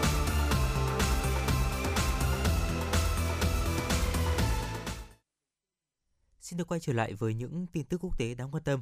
Thưa quý vị, ngày hai mươi lăm tháng tư vừa qua, Ngoại trưởng Israel Yair Lapid cho biết nước này sẽ giữ nguyên hiện trạng khu đền mà người Hồi giáo gọi là đền Al-Aqsa, trong khi người Do Thái gọi là núi đền. Theo quy ước, từ trước tới nay, người Hồi giáo cầu nguyện ở đền này, những người không phải tín đồ Hồi giáo chỉ tham quan. Israel không có ý định chia tách núi đền cho các tôn giáo khác. Tuyên bố được đưa ra trong bối cảnh bạo lực tại Israel và những vùng lãnh thổ Palestine khiến ít nhất ba mươi tám người thiệt mạng kể từ cuối tháng ba vừa qua. Căng thẳng leo thang sau khi các vụ đụng độ giữa ở Jerusalem cũng như giao tranh giữa những lực lượng Israel và các nhóm vũ trang ở dải Gaza. Người Palestine cáo buộc Israel gây ra những vụ đụng độ khi cho phép hàng nghìn người Do Thái đến khu đền này. Trong một diễn biến liên quan, ngày hai mươi lăm tháng tư vừa qua, Israel đã đóng cửa khẩu duy nhất dành cho người lao động Palestine tại dải Gaza sau vụ bắn rocket từ dải Gaza sang lãnh thổ Israel. Trước diễn biến căng thẳng leo thang, Thủ tướng Israel Naftali Bennett đã điện đàm với Tổng thống Mỹ Joe Biden về tình hình khu vực. Tổng thống Mỹ cho biết sẽ tới thăm Israel theo lời mời trước đó của Thủ tướng Bennett trong vòng vài tháng tới. Cục độc quyền thuốc lá nhà nước Trung Quốc cho biết sẽ kiểm soát một cách hợp lý quy mô năng lực sản xuất thuốc lá điện tử để ngăn chặn tình trạng sản xuất dư thừa. Ngày hai mươi lăm tháng tư, Cục độc quyền thuốc lá nhà nước Trung Quốc, cơ quan quản lý thuốc lá của Trung Quốc, đã công bố dự thảo bộ quy tắc nhằm tăng cường kiểm soát hoạt động sản xuất thuốc lá điện tử trong bối cảnh nước này siết chặt quản lý ngành sản xuất thuốc lá. Trong thông báo, Cục độc quyền thuốc lá nhà nước Trung Quốc S T M A cho biết sẽ kiểm soát một cách hợp lý quy mô năng lực sản xuất thuốc lá điện tử để ngăn chặn tình trạng sản xuất dư thừa. Chính phủ Trung Quốc cũng sẽ cấm, cấm đầu tư của nước ngoài vào lĩnh vực bán lẻ sản phẩm thuốc lá điện tử, đồng thời rà soát đầu tư của nước ngoài vào hoạt động sản xuất. Với các quy định mới này, các công ty sản xuất thuốc lá điện tử muốn niêm yết ở thị trường Trung Quốc hoặc ở nước ngoài sẽ phải nộp đơn xin cấp phép. Trong những tháng gần đây, Trung Quốc đã siết chặt quản lý thuốc lá điện tử. Năm ngoái, nước này đã sửa đổi luật độc quyền thuốc lá, theo đó đưa các sản phẩm thuốc lá điện tử vào danh mục quản lý tương tự các sản phẩm thuốc lá truyền thống. Theo luật sửa đổi, các công ty kinh doanh thuốc lá điện tử chỉ được phép bán sản phẩm thông qua các kênh được ủy quyền. Trung Quốc hiện là quốc gia sản xuất và xuất khẩu thuốc lá điện tử lớn nhất thế giới. Thưa quý vị, Scotland bắt đầu thử nghiệm một loại xe buýt tự lái mới. Phương tiện tự hành có kích thước hoàn toàn hoàn chỉnh đầu tiên của Anh thuộc loại để đi trên đường. Stagecoach London, một nhà điều hành xe buýt lớn ở Greater London, sẽ tiến hành thử nghiệm xe buýt tự lái trên đường từ ngày hai mươi lăm tháng tư để chuẩn bị cho việc vận chuyển hành khách chính thức vào cuối mùa hè. Theo kế hoạch thí điểm của C A V Forth, năm xe buýt tự hành một tầng sẽ hoạt động trên các khu vực khác nhau của Scotland, bao gồm cầu Forth Road Bridge giữa công viên Fretho và Rife-in-Fife, điểm giao giữa đường xe lửa và xe điện ở công viên Edinburgh. Xe buýt sẽ có đầy đủ những cảm biến cảm xúc, cảm biến giúp chúng ta có thể chạy trên những con đường đã được tự lập trình từ trước mà người lái sẽ không cần phải can thiệp hoặc điều khiển. Khi hành khách bắt đầu lên xe, xe buýt cũng sẽ cung cấp dịch vụ có khả năng chở tối thiểu ba mươi sáu người qua cầu trên quãng đường ít nhất là mười bốn dặm, tương đương với khoảng hai mươi hai ki lô mét, với năng lực vận chuyển là mười nghìn hành khách mỗi tuần. Thưa quý vị, chiếc iPhone với cảm biến Face ai đi và camera selfie ẩn dưới màn hình có thể sẽ ra mắt vào năm hai nghìn không trăm hai mươi tư. Theo chuyên gia phân tích Ming-chi Kuo tiết lộ, nhiều khả năng iPhone mười sáu Pro sẽ được trang bị cảm biến Face ai đi và camera selfie ẩn dưới màn hình. Trước đó, Ming-chi Kuo từng đưa ra dự đoán về việc Apple vẫn sẽ tiếp tục gắn bó với hệ thống nhận diện khuôn mặt Face ai đi trong vài năm tới. Do vậy, cảm biến Touch ai đi ẩn dưới màn hình sẽ chưa thể xuất hiện trên những chiếc iPhone trong tương lai gần. Một số nguồn tin cho rằng Samsung Display sẽ là đơn vị chịu trách nhiệm sản xuất tấm nền màn hình cho phiên bản iPhone mười sáu Pro. Theo The Elect, công nghệ của Samsung cho phép mang tới cảm biến Face ai đi gần như không thể nhìn thấy bằng mắt thường. Tương tự, cách hoạt động của camera ẩn dưới màn hình trên Galaxy Z Fold ba của nhà xuất bản của nhà sản xuất Hàn Quốc. Dạ vâng, thưa quý vị, vừa rồi là những tin tức do phóng viên Kim Anh của chương trình thực hiện. Và ngay sau đây thì xin mời quý vị chúng ta cùng thư giãn với một giai điệu âm nhạc. À, sau ca khúc này thì Thu Minh và Quang Minh sẽ quay trở lại để đem tới cho quý vị những nội dung và thông tin hấp dẫn tiếp theo. Xin mời quý vị chúng ta cùng thưởng thức ca khúc Xin Cúi Đầu, Xin Biết Ơn với sự thể hiện của ca sĩ Đạt Chi.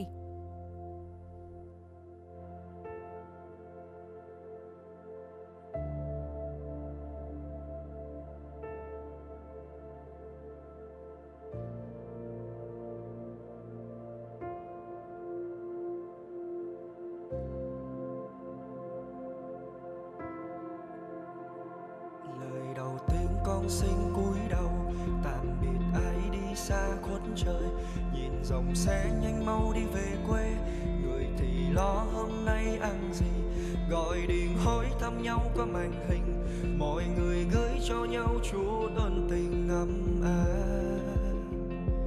Việt Nam.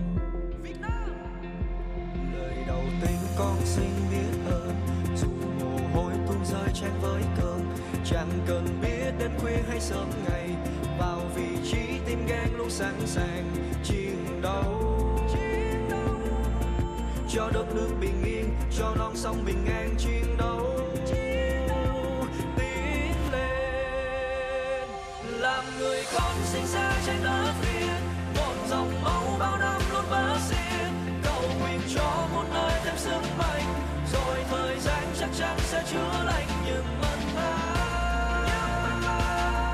Giọt nước mắt, giọt mồ hôi và giọt máu những người yêu thương. Cho cơn mưa kia thôi ngừng rơi, cầu nguyện cho không ai xa rời cuộc đời, cầu nguyện cho anh em con thêm phi thường, cầu nguyện cho những tiếng khóc hòa tiếng cười, cầu nguyện sức khỏe cho người già, cầu nguyện ấm no cho trẻ thơ, cùng đón tin vui thân vui. Con xin biết ơn, dù mồ hôi cũng rơi trên với cơn, chẳng cần biết đêm khuya hay sớm ngày, vào vị trí tim gan luôn sẵn sàng chiến đấu, cho đất nước bình yên, cho non sông bình an, chiến đấu tiến lên làm người con sinh ra trên đất Việt, một dòng máu bao năm luôn báo riêng, cầu nguyện cho một nơi thêm sức mạnh, rồi thời gian chắc chắn sẽ chữa lành những mất mát, giọt nước mắt, giọt mồ hôi và giọt máu những người yêu thương, làm người con sinh ra trên đất Việt, một dòng máu bao năm luôn bám riết, cầu nguyện cho một nơi thêm sức mạnh, rồi thời gian chắc chắn sẽ chữa lành những mất mát. Giọt nước mắt, giọt mồ hôi và giọt máu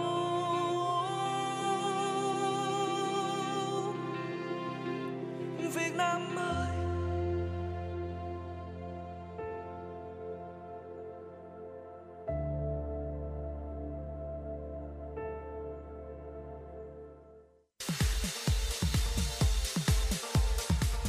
Chuyến bay mang số hiệu F M chín sáu chuẩn bị nâng độ cao.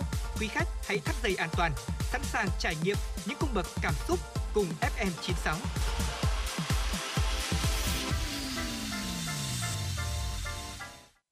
Dạ vâng, thưa quý vị, quay trở lại với chương trình uh, Chuyển động Hà Nội trưa ngày hôm nay cùng với Thu Minh và Quang Minh. Ngay sau đây chúng ta sẽ cùng đến với mục Ký ức thanh xuân.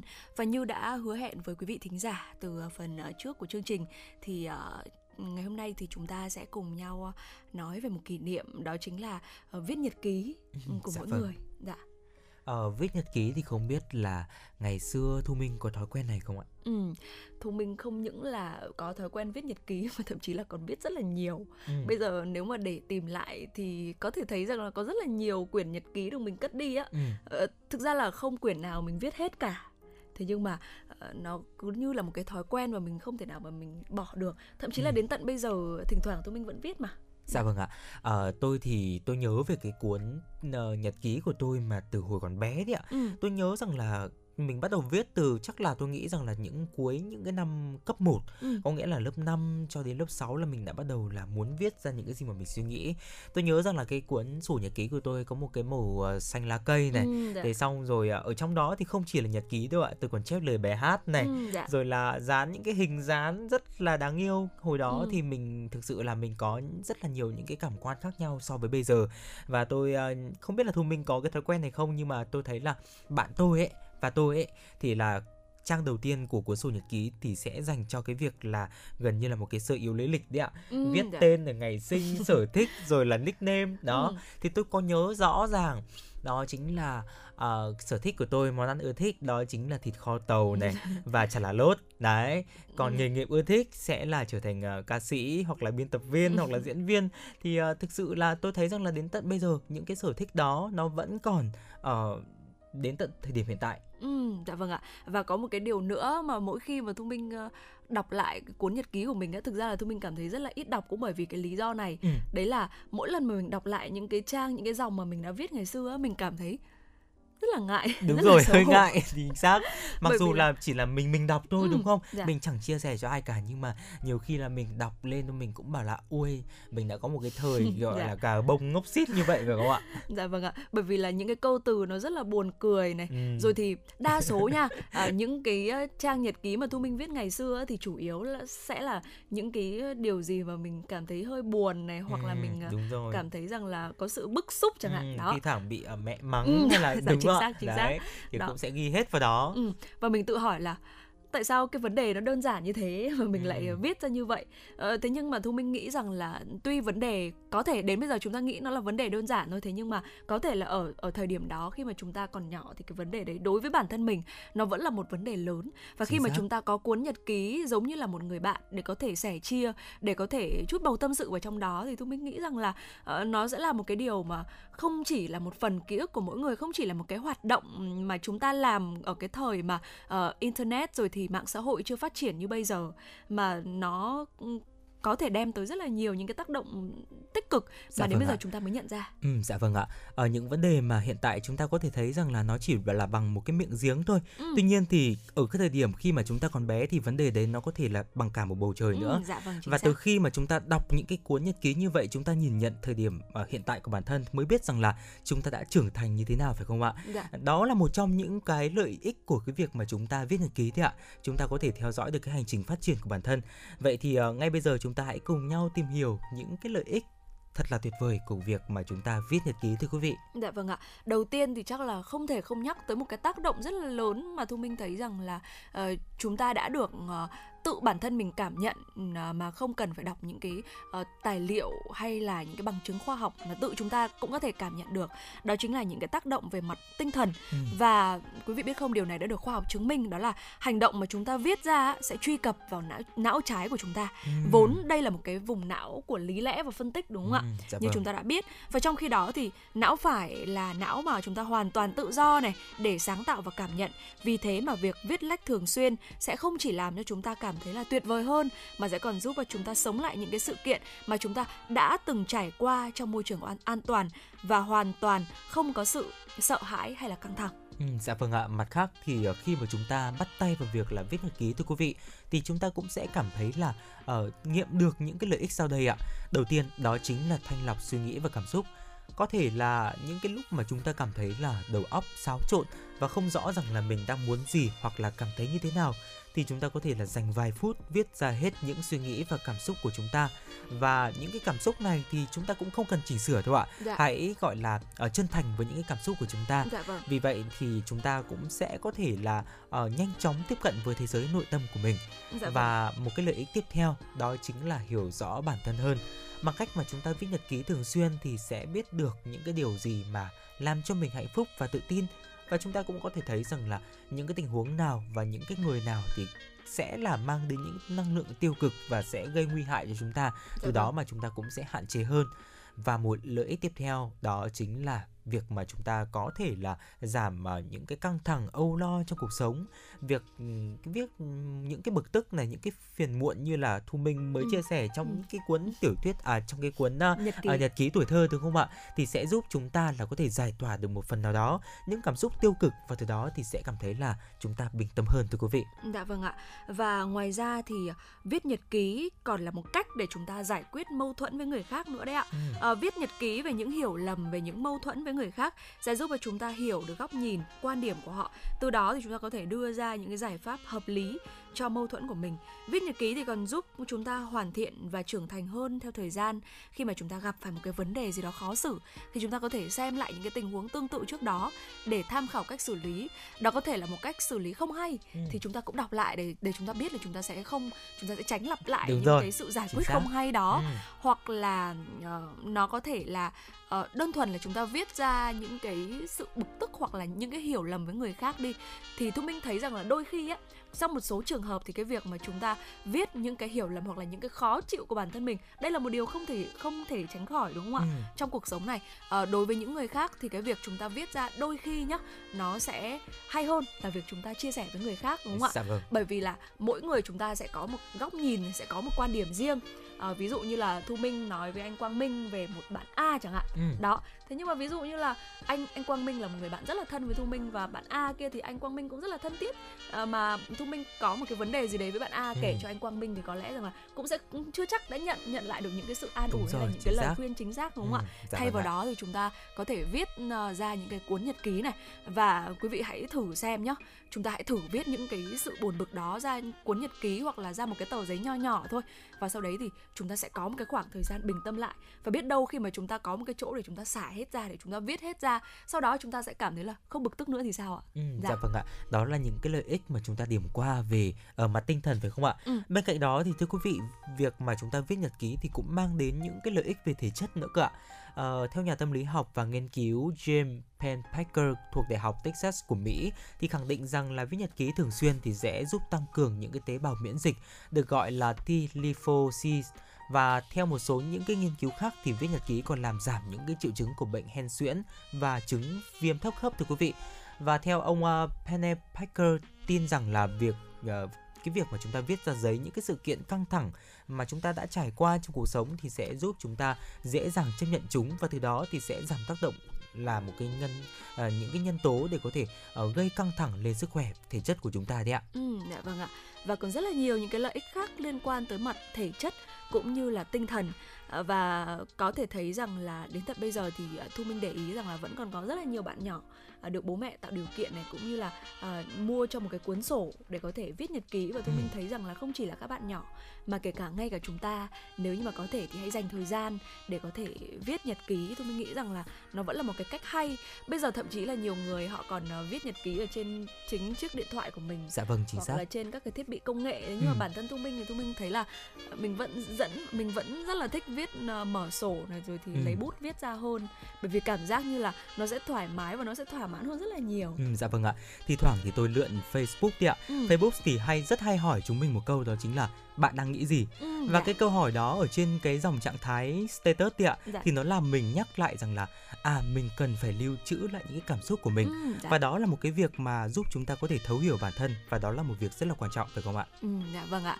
Và tôi mình thấy rằng là những cái cuốn nhật ký đúng thật nó sẽ giống như là một cái người bạn, là một cái người lưu giữ kỷ niệm của chính ừ. bản thân mình. Dạ vâng. à, và để sau này nếu như mà chúng ta gặp những cái khó khăn ở trong cuộc sống thì người bạn đó có thể sẽ xuất hiện và an ủi chúng ta bằng những cái câu chuyện, bằng những cái kỷ niệm đẹp. À, ngay sau đây thì xin mời quý vị chúng ta hãy cùng uh, thưởng thức một giai điệu âm nhạc, ca khúc Người Giữ Kỷ Niệm với sự thể hiện của ca sĩ Thái Đình. Em đặt xuống, chẳng là tập thơ ngày hôm trước, khi chiếc cốc em vừa uống, thật lạ chẳng giống khi xưa từng khi mà những trang nhật ký ngày nào lạnh lùng em xóa.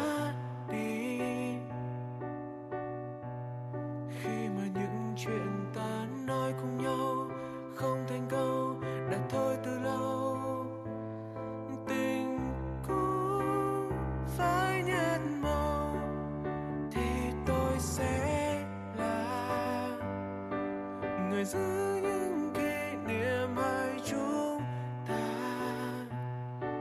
để nếu như một ngày ta cách xa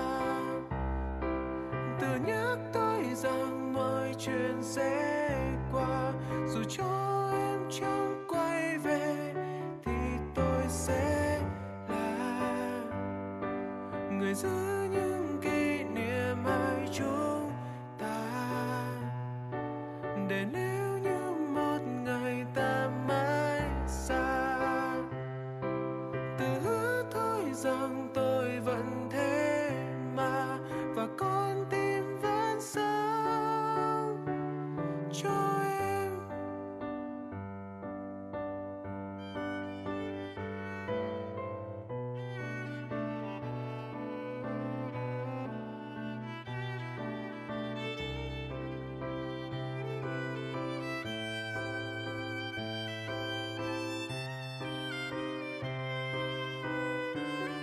Khi nụ hôn em chạm khẽ chẳng còn đôi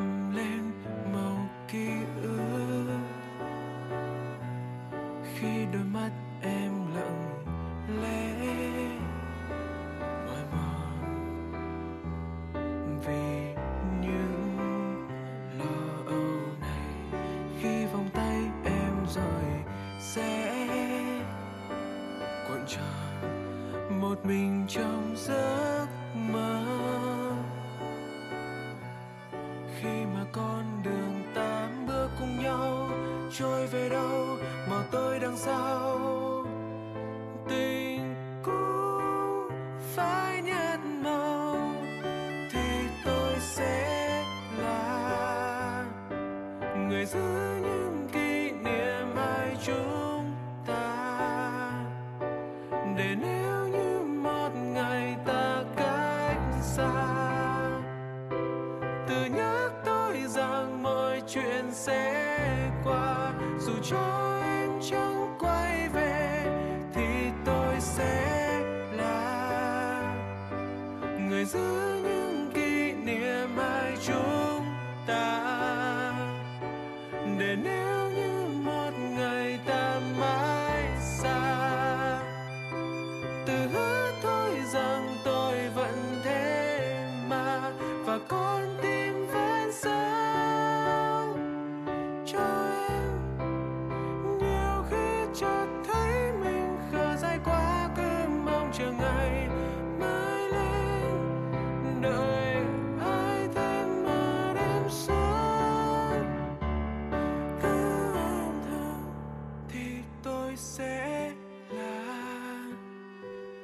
Giữ những kỷ niệm hai chúng ta, để nếu như một ngày ta cách xa tự nhắc tôi rằng mọi chuyện sẽ qua, dù cho em chẳng quay về thì tôi sẽ là người giữ những kỷ niệm hai chúng ta, để nếu như một ngày ta mãi xa tự hứa thôi rằng tôi vẫn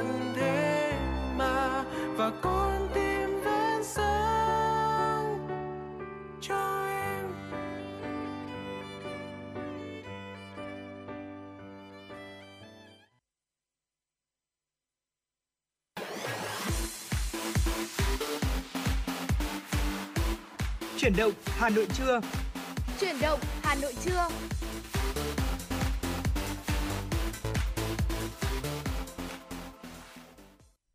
Quý vị thính giả thân mến, bây giờ là mười một giờ ngày hai mươi sáu tháng tư năm hai nghìn không trăm hai mươi hai. Chúng ta lại tiếp tục đồng hành cùng với nhau trong Chuyển động Hà Nội trưa và ngay bây giờ là những tin tức đáng quan tâm. Thưa quý vị, chiều ngày hôm qua, Tổng Bí thư Nguyễn Phú Trọng đã tiếp đại sứ Hoa Kỳ Mark Knapper đến chào xã giao nhân dịp bắt đầu nhiệm kỳ công tác tại Việt Nam. Đại sứ Knapper trân trọng cảm ơn Tổng Bí thư Nguyễn Phú Trọng đã dành thời gian tiếp và bày tỏ vui mừng và vinh dự được trở lại công tác tại Việt Nam trên cương vị là đại sứ Hoa Kỳ tại Việt Nam. Đại sứ bày tỏ ấn tượng sâu sắc về những thành tựu, phát triển, vị thế quốc tế ngày càng cao của Việt Nam, những phát triển của quan hệ hai nước trên nhiều lĩnh vực trong thời gian vừa qua. Hai nước còn rất nhiều tiềm năng phát triển hơn nữa trong thời gian tới, trong đó có những lĩnh vực mới như ứng phó với tác động của biến đổi khí hậu và dịch bệnh. Đại sứ Knapper khẳng định Hoa Kỳ ủng hộ một nước Việt Nam mạnh, độc lập, thịnh vượng và thúc đẩy quan hệ hai nước dựa trên cơ sở tôn trọng các thể chế chính trị của nhau. Đại sứ sẽ nỗ lực để góp phần vào sự phát triển của quan hệ Hoa Kỳ về Việt Nam. Tổng Bí thư Nguyễn Phú Trọng chúc mừng đại sứ Knapper nhận nhiệm vụ quan trọng mới của Việt Nam. Trao đổi Việt Nam chưa bao giờ có cơ hội, tiềm thế, vị thế và uy tín quốc tế như ngày hôm nay. Trước hết là nhờ vào đường lối đối nội, đối ngoại đúng đắn. Tổng Bí thư hoan nghênh sự phát triển tích cực của quan hệ hai nước trong thời gian qua trên tinh thần gác lại quá khứ, vượt qua khác biệt, phát huy tương lai, đồng thời hướng tới tương lai. Khẳng định Việt Nam thực hiện đường lối đối ngoại độc lập, tự chủ, hòa bình, hợp tác và phát triển, đa phương hóa, đa dạng hóa quan hệ đối tác, đối ngoại độc lập, trong đó tiếp tục đẩy mạnh quan hệ hợp tác, hữu nghị giữa hai nước trên cơ sở tôn trọng lẫn nhau, vì lợi ích của hai nước, vì hòa bình, hữu nghị và hợp tác của khu vực và trên thế giới. Tổng Bí thư đề nghị đại sứ Mark Knapper tiếp tục đóng góp tích cực vào sự phát triển quan hệ hai nước và nhiều thành công trong nhiệm kỳ công tác tại Việt Nam.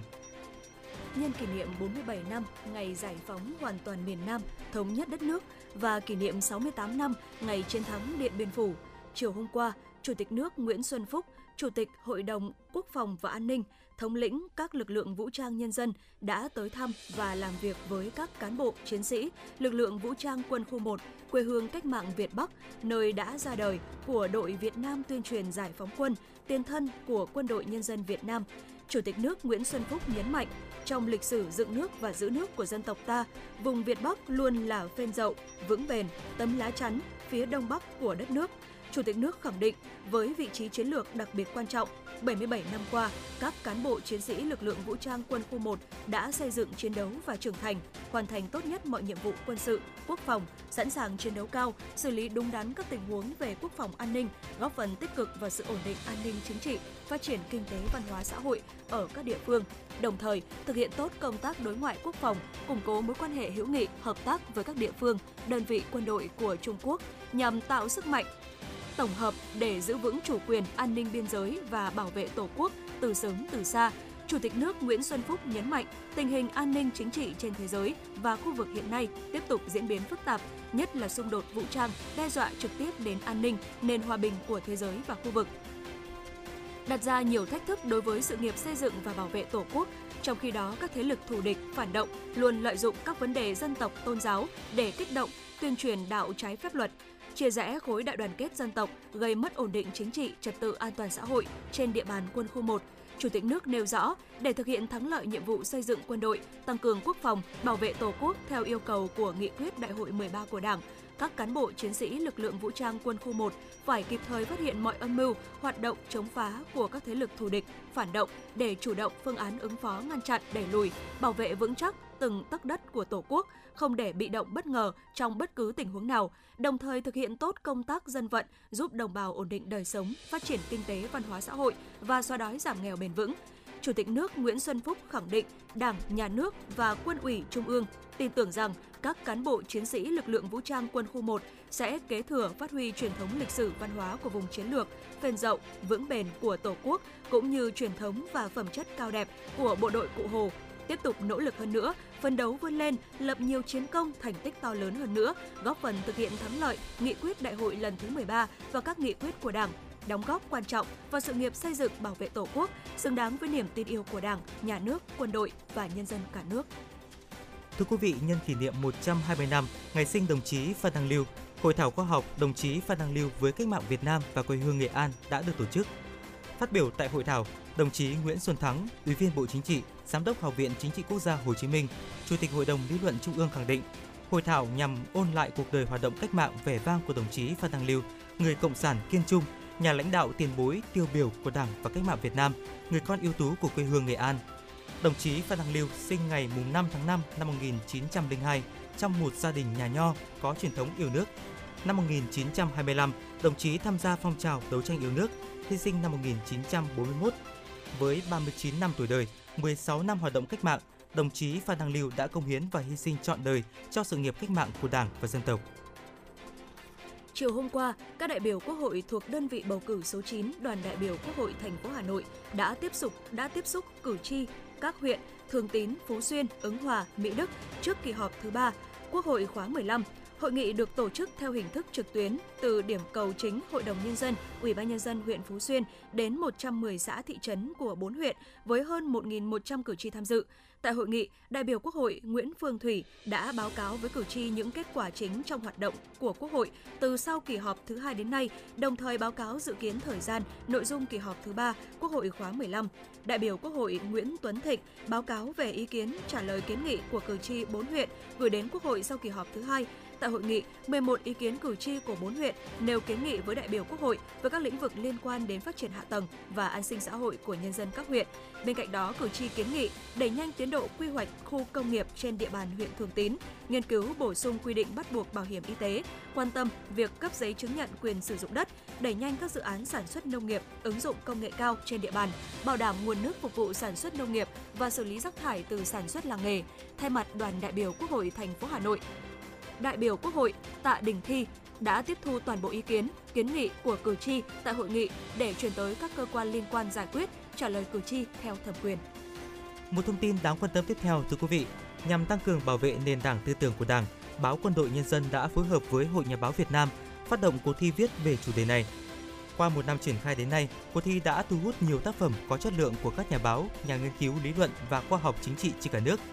Hơn năm trăm tác phẩm từ ba mươi cơ quan báo chí đã tham gia cuộc thi, trong đó có tới một trăm ba mươi tác phẩm là của các chuyên gia, học giả, tướng lĩnh và nhà quản lý uy tín. Viết về lĩnh vực khó nhưng nhiều tác phẩm có sức hút lớn, kết hợp dung dị giữa lý luận và thực tiễn, có sức hút, có sức thuyết phục và tính chiến đấu cao, tập trung vào những vấn đề thời sự, sự trực tiếp đấu tranh với những luận điệu xuyên tạc, bảo vệ nền tảng tư tưởng của Đảng. Vòng trung khảo cuộc thi đã chọn được hai mươi tám tác phẩm xuất sắc nhất để vinh danh trong lễ tổng kết diễn ra vào ngày hôm nay. Nhưng hơn thế, cuộc thi đã tạo thêm một diễn đàn trí tuệ, cổ vũ những cây viết sắc sảo, vững tay bút trên mặt trận tư tưởng của Đảng.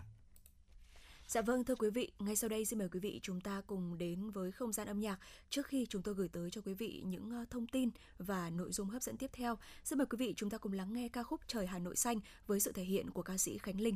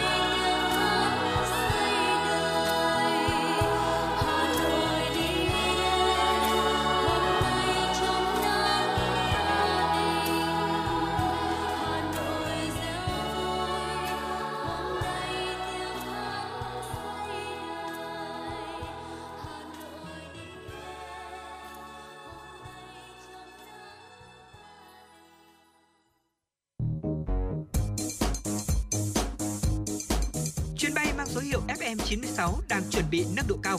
Quý khách hãy thắt dây an toàn, sẵn sàng trải nghiệm những cung bậc cảm xúc cùng F M chín sáu.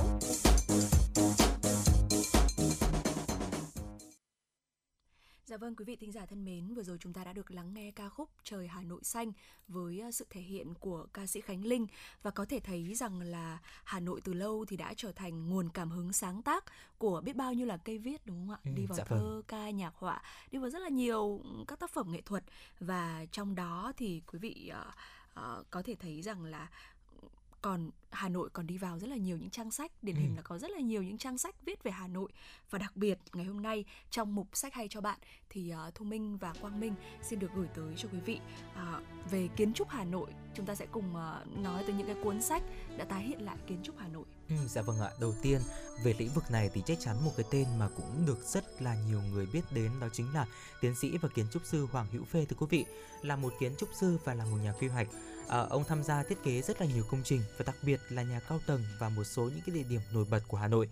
Ông à, có một cuốn sách, có một cuốn hồi ký tên là Nước Vẫn Chảy Dưới Chân Cầu Mụ Kê, à, để có thể kể câu chuyện trưởng thành của một cậu bé tỉnh lẻ sống trong thời chiến tranh và khám phá kiến thức những điều mới mẻ từ nhiều nền văn hóa khác nhau.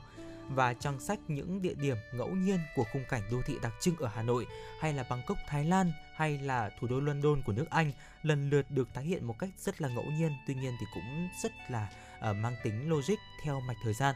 Và cuốn hồi ký thì với gần sáu trăm trang được chia thành chín chương, trong đó thì có tới bốn chương tác giả ghi lại ký ức về Hà Nội, đó chính là chương ba, chương năm, chương bảy và chương chín.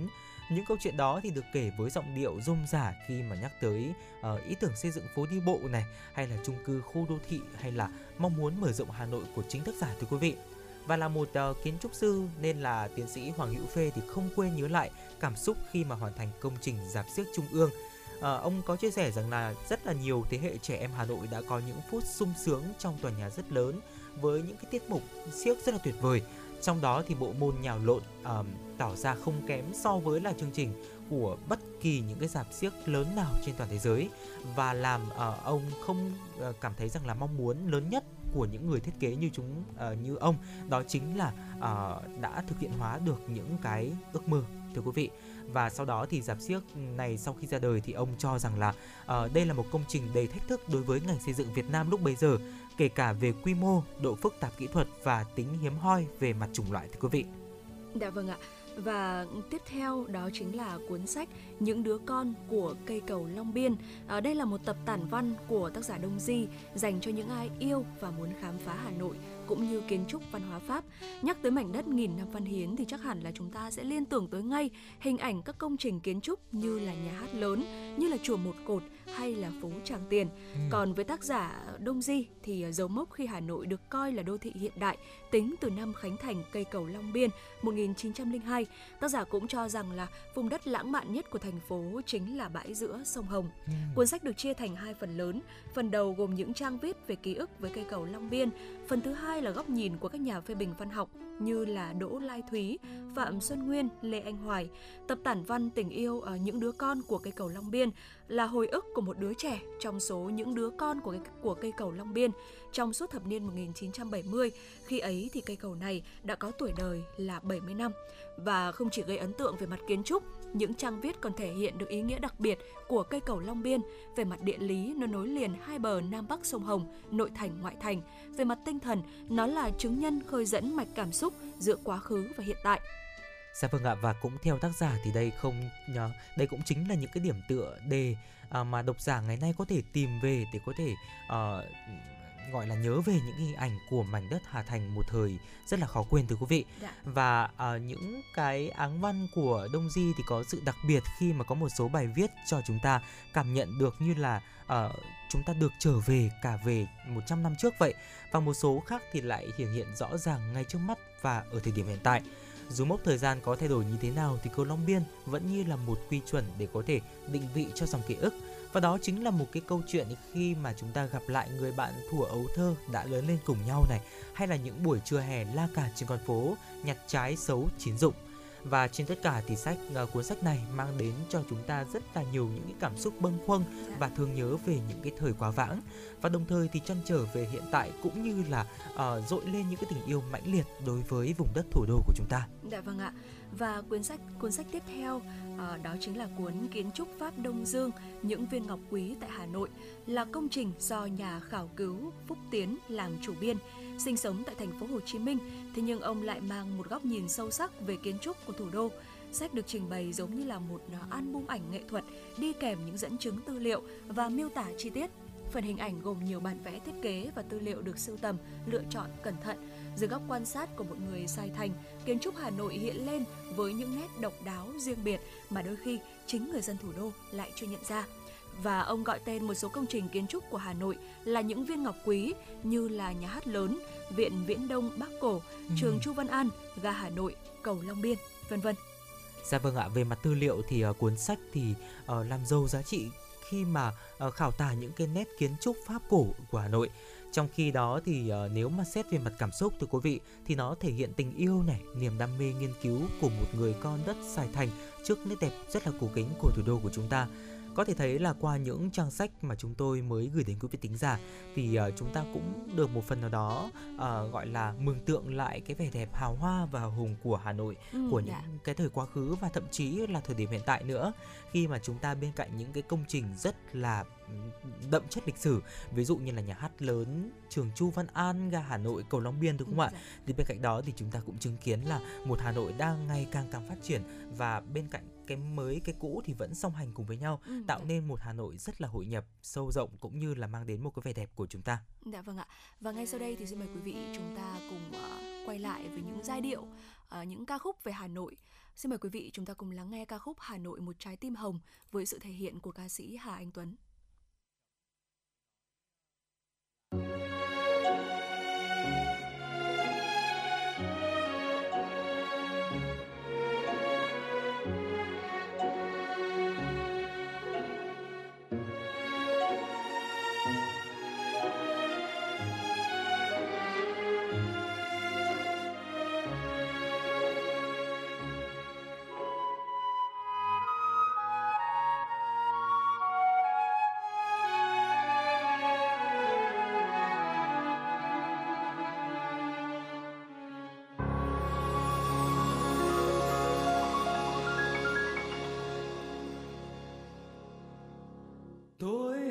Bài ca ngợi ca Hà Nội, ôi thủ đô sao xuyên trong trái tim tôi.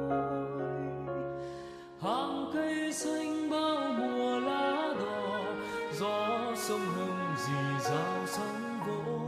Mùa thu đi qua từng phố nhỏ, ôi Hồ Gươm như một bài thơ.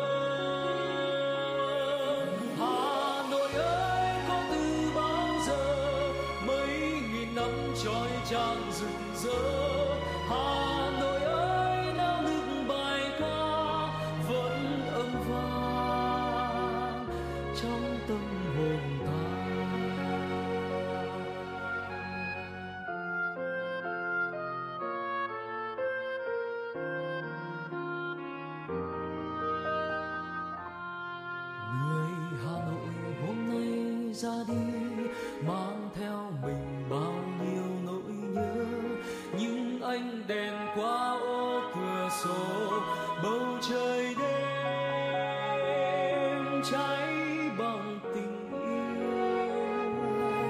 Một chàng trai là chiến sĩ biên phòng, một cô gái lên đường đi xa, vẫn thủy chung với cả tấm lòng Hà Nội ơi.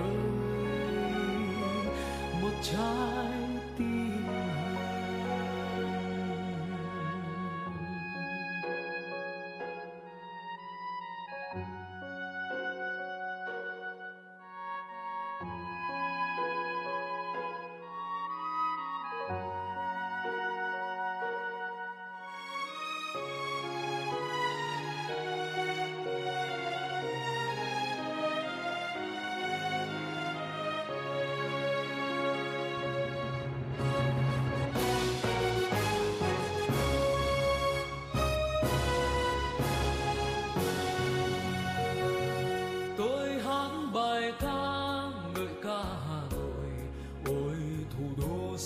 xuyên trong trái tim tôi.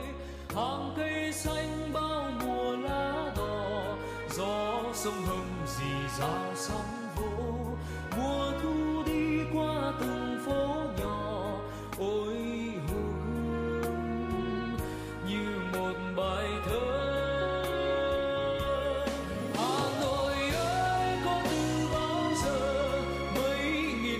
Trói trang rực rỡ Hà Nội ơi, nao nức bài ca vẫn âm vang trong tâm hồn ta.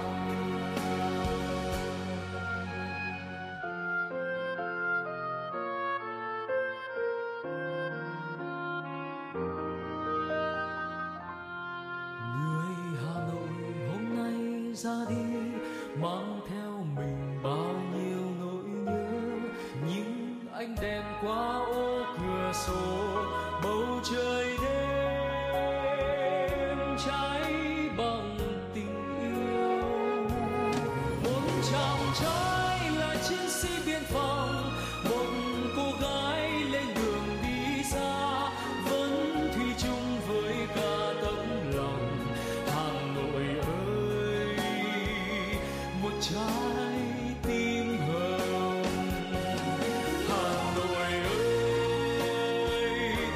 Trái tim hương Hà Nội ơi, một trái tim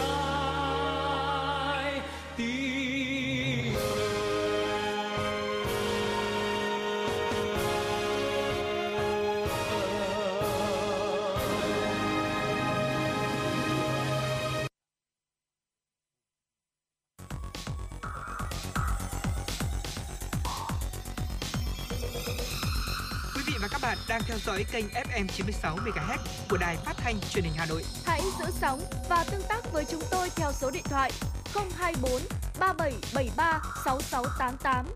ép em chín mươi sáu đồng hành trên mọi nẻo đường.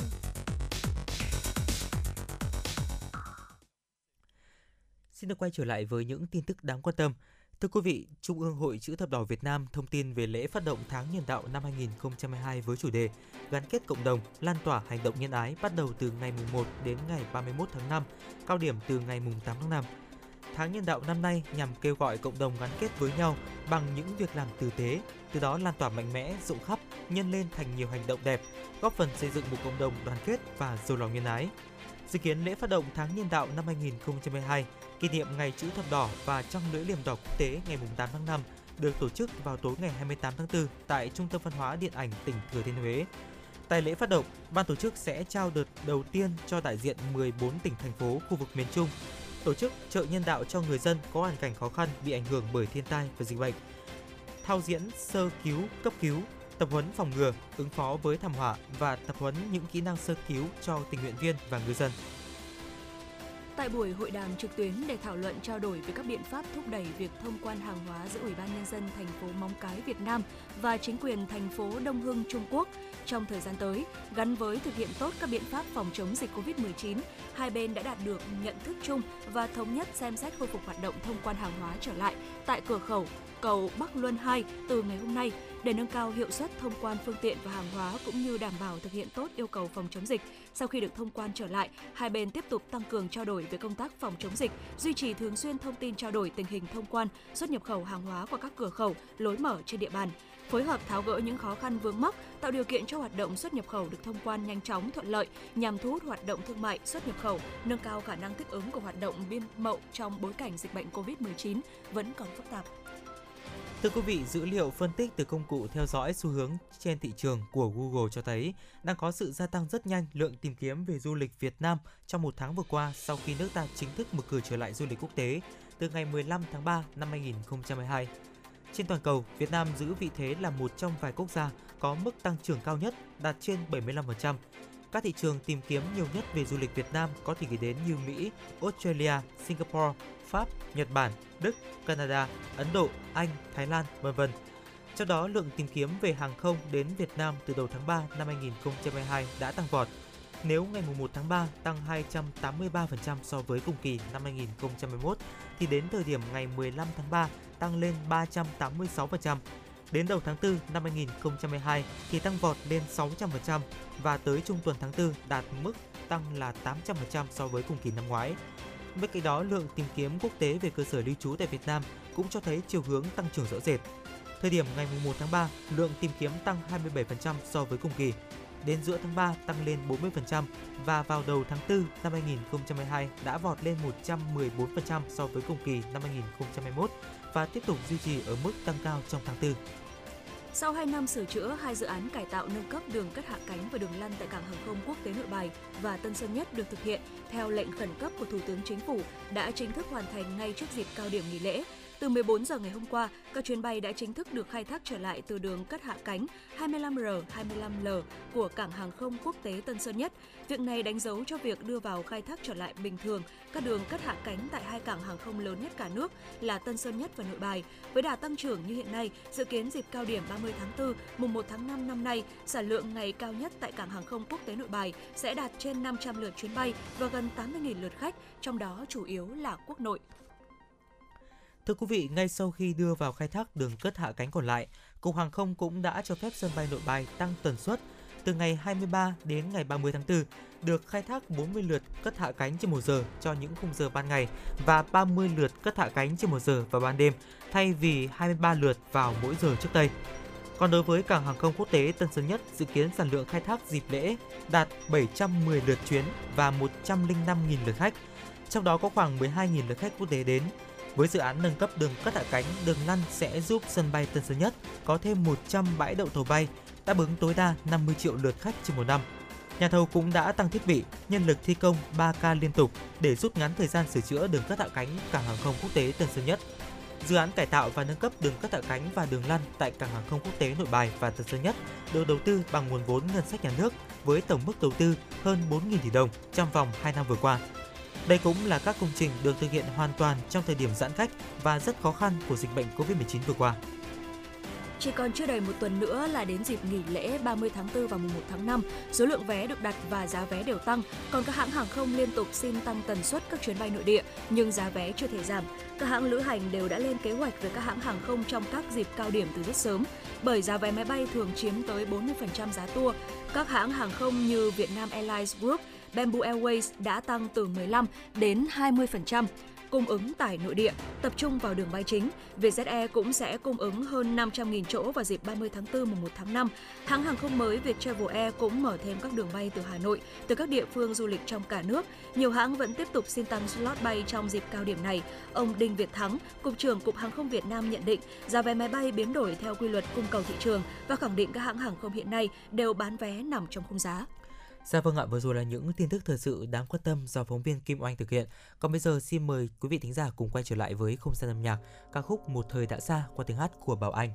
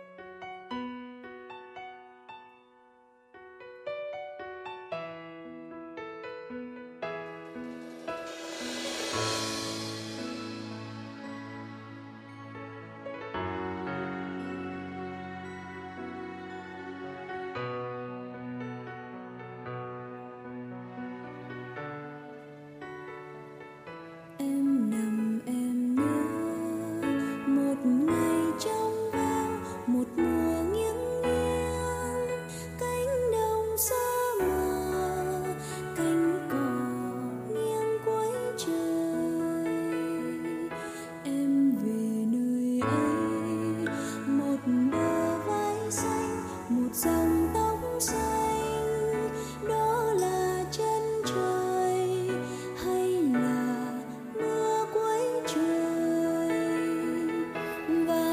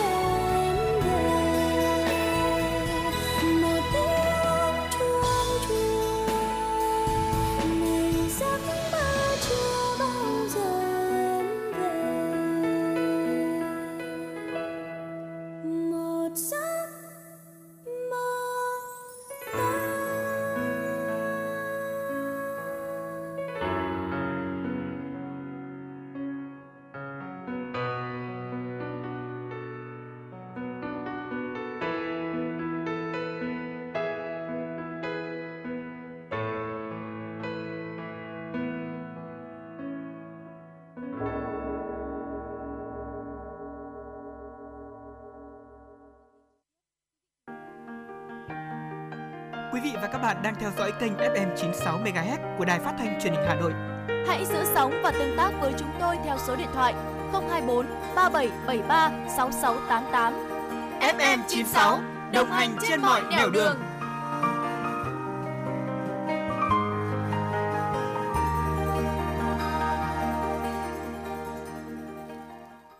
Quý vị thính giả vừa được lắng nghe ca khúc Giấc mơ trưa qua tiếng hát của nữ ca sĩ Thùy Chi. Và nếu có những giai điệu âm nhạc yêu thích muốn được lắng nghe trên làn sóng ép em chín mươi sáu thì hãy tương tác với chúng tôi qua số điện thoại quen thuộc là không hai bốn ba bảy bảy ba sáu sáu tám tám hoặc fanpage Chuyển động Hà Nội ép em chín mươi sáu. Còn ngay bây giờ thì xin được quay trở lại với những tin tức đáng quan tâm. Thưa quý vị và các bạn, năm nay là năm đầu tiên học sinh lớp mười hai trên cả nước đăng ký dự thi tốt nghiệp trung học phổ thông theo hình thức trực tuyến trên hệ thống quản lý thi của Bộ Giáo dục và Đào tạo, thay vì đăng ký trực tiếp bằng phiếu như mọi năm. Bộ Giáo dục và Đào tạo cho biết đã thực hiện thí điểm đăng ký thi trực tuyến và các học sinh đều dễ dàng thực hiện. Các học sinh lớp mười hai sẽ đăng ký thi trực tuyến trên hệ thống quản lý thi từ ngày bốn tháng năm đến ngày mười ba tháng năm tại trường phổ thông. Để các thí sinh làm quen, Bộ Giáo dục và Đào tạo sẽ mở hệ thống trước một tuần, từ ngày hai mươi sáu tháng tư đến hết ngày ba tháng năm để học sinh đăng ký dự thi thử. Tài khoản là số căn cước công dân hoặc chứng minh nhân dân của học sinh. Trường hợp không có căn cước công dân hoặc chứng minh nhân dân thì sử dụng mã số định danh được cơ quan công an cấp để thay thế. Thưa quý vị, theo Sở Giáo dục và Đào tạo Hà Nội, công tác tuyển sinh trẻ mầm non, học sinh lớp một, lớp sáu năm học hai nghìn không trăm hai mươi hai đến hai nghìn không trăm hai mươi ba bắt đầu triển khai từ đầu tháng bảy năm hai nghìn không trăm hai mươi hai. Trong quá trình tuyển sinh, các đơn vị và nhà trường không tổ chức khảo sát học sinh đầu năm học và tuyệt đối không tổ chức thi tuyển học sinh vào lớp một. Các phòng giáo dục và đào tạo có trách nhiệm chỉ đạo các trường tuyển sinh đúng kế hoạch, kiểm soát chặt chẽ chỉ tiêu tuyển sinh của từng trường, hạn chế ở mức cao nhất việc tuyển sinh trái tuyến, đặc biệt đối với những nhà trường đã tuyển sinh đủ chỉ tiêu được giao, đồng thời đảm bảo số học sinh trên một lớp theo đúng quy định, nhằm đảm bảo tổ chức tuyển sinh nghiêm túc, công bằng, văn minh, minh bạch. Sở Giáo dục Đào tạo Hà Nội yêu cầu các phòng giáo dục và đào tạo tổng hợp kế hoạch tuyển sinh của các trường thuộc địa bàn quản lý, lập kế hoạch tuyển sinh, trình Ủy ban Nhân dân quận, huyện, thị xã phê duyệt, đồng thời công khai việc phân tuyến tuyển sinh, chỉ tiêu tuyển sinh tại từng trường để cha mẹ, học sinh biết và thực hiện. Trung tâm Khảo thí Đại học Quốc gia Hà Nội đã tổ chức thành công đợt thi đánh giá năng lực học sinh trung học phổ thông đợt thứ năm năm hai nghìn không trăm hai mươi hai. Trong ngày hai mươi tư tháng tư, tại các điểm Trung tâm Khảo thí Đại học Quốc gia Hà Nội, Trường Đại học Công nghệ, Trường Đại học Thăng Long, Trường Đại học Hàng hải Việt Nam Hải Phòng, Trường Đại học Sư phạm Kỹ thuật Nam Định. Theo báo cáo từ Trung tâm Khảo thí, số lượng tham dự đợt thi hai trăm lẻ năm có sáu nghìn ba trăm bảy mươi mốt trên sáu nghìn sáu trăm hai mươi lăm thí sinh, đạt chín mươi sáu phẩy hai phần trăm. Thí sinh vi phạm kỷ luật thi là một bạn. Đợt thi đánh giá năng lực học sinh trung học phổ thông đợt thứ năm năm hai nghìn không trăm hai mươi hai diễn ra an toàn, nghiêm túc, đúng quy chế thi đánh giá năng lực ở Đại học Quốc gia Hà Nội. Sau đợt thi, Trung tâm Khảo thí Đại học Quốc gia Hà Nội sẽ công bố phổ điểm thí sinh dự thi đợt đánh giá năng lực học sinh trung học phổ thông đợt thứ năm năm hai nghìn không trăm hai mươi hai kỳ một. Các đợt thi từ tháng hai đến tháng năm năm hai nghìn không trăm hai mươi hai, trước khi tổ chức các đợt thi tiếp theo diễn ra vào tháng năm và tháng sáu năm hai nghìn không trăm hai mươi hai. Thưa quý vị, Ban Quản lý Làng Văn hóa Du lịch các dân tộc Việt Nam công bố chuỗi hoạt động văn hóa kỷ niệm bốn mươi bảy năm Ngày Giải phóng miền Nam thống nhất đất nước và Ngày Quốc tế Lao động mùng một tháng năm. Theo đó, từ ngày hai mươi chín tháng tư đến mùng ba tháng năm, tại Làng Văn hóa Du lịch các dân tộc Việt Nam diễn ra nhiều hoạt động giới thiệu không gian văn hóa đậm màu sắc các dân tộc vùng Tây Bắc và Đông Bắc. Sự kiện điểm nhấn là chợ phiên vùng cao Sơn La điểm hẹn, với các gian hàng trưng bày sản phẩm nghề thủ công, ẩm thực đặc trưng, biểu diễn nghệ thuật truyền thống của đồng bào các dân tộc tỉnh Sơn La. Trong khuôn khổ hoạt động còn có những sự kiện tái hiện Tết nhảy của đồng bào dân tộc Dao, lễ hội cầu mưa của đồng bào dân tộc Thái, hoạt động cầu an, chúc phúc tại các không gian tâm linh chùa Khmer, tháp Chăm. Đến với ngôi nhà chung dịp này, công chúng và du khách có cơ hội tham gia các hoạt động trải nghiệm tại ngôi nhà chung của cộng đồng năm mươi tư dân tộc Việt Nam đang sinh sống tại làng, như tìm hiểu về nghề thủ công, cách làm các món ăn dân gian và trải nghiệm trò chơi truyền thống. Dạ vâng, thưa quý vị, còn ngay sau đây thì xin mời quý vị chúng ta cùng đến với một giai điệu âm nhạc, ca khúc Con gái như em với sự thể hiện của Mỹ Tâm và Binzy.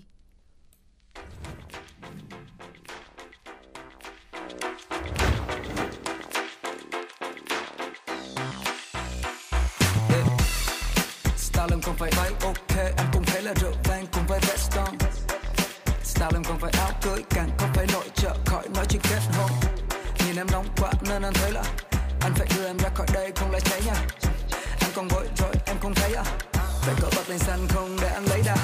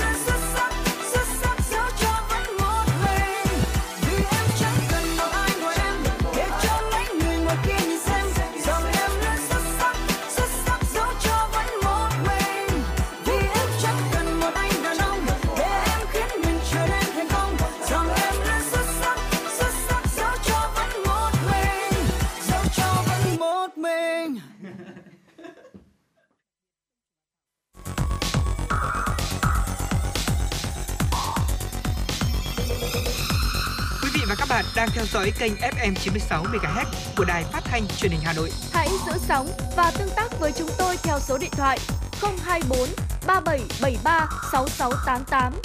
ép em chín sáu đồng hành trên mọi nẻo đường. đường.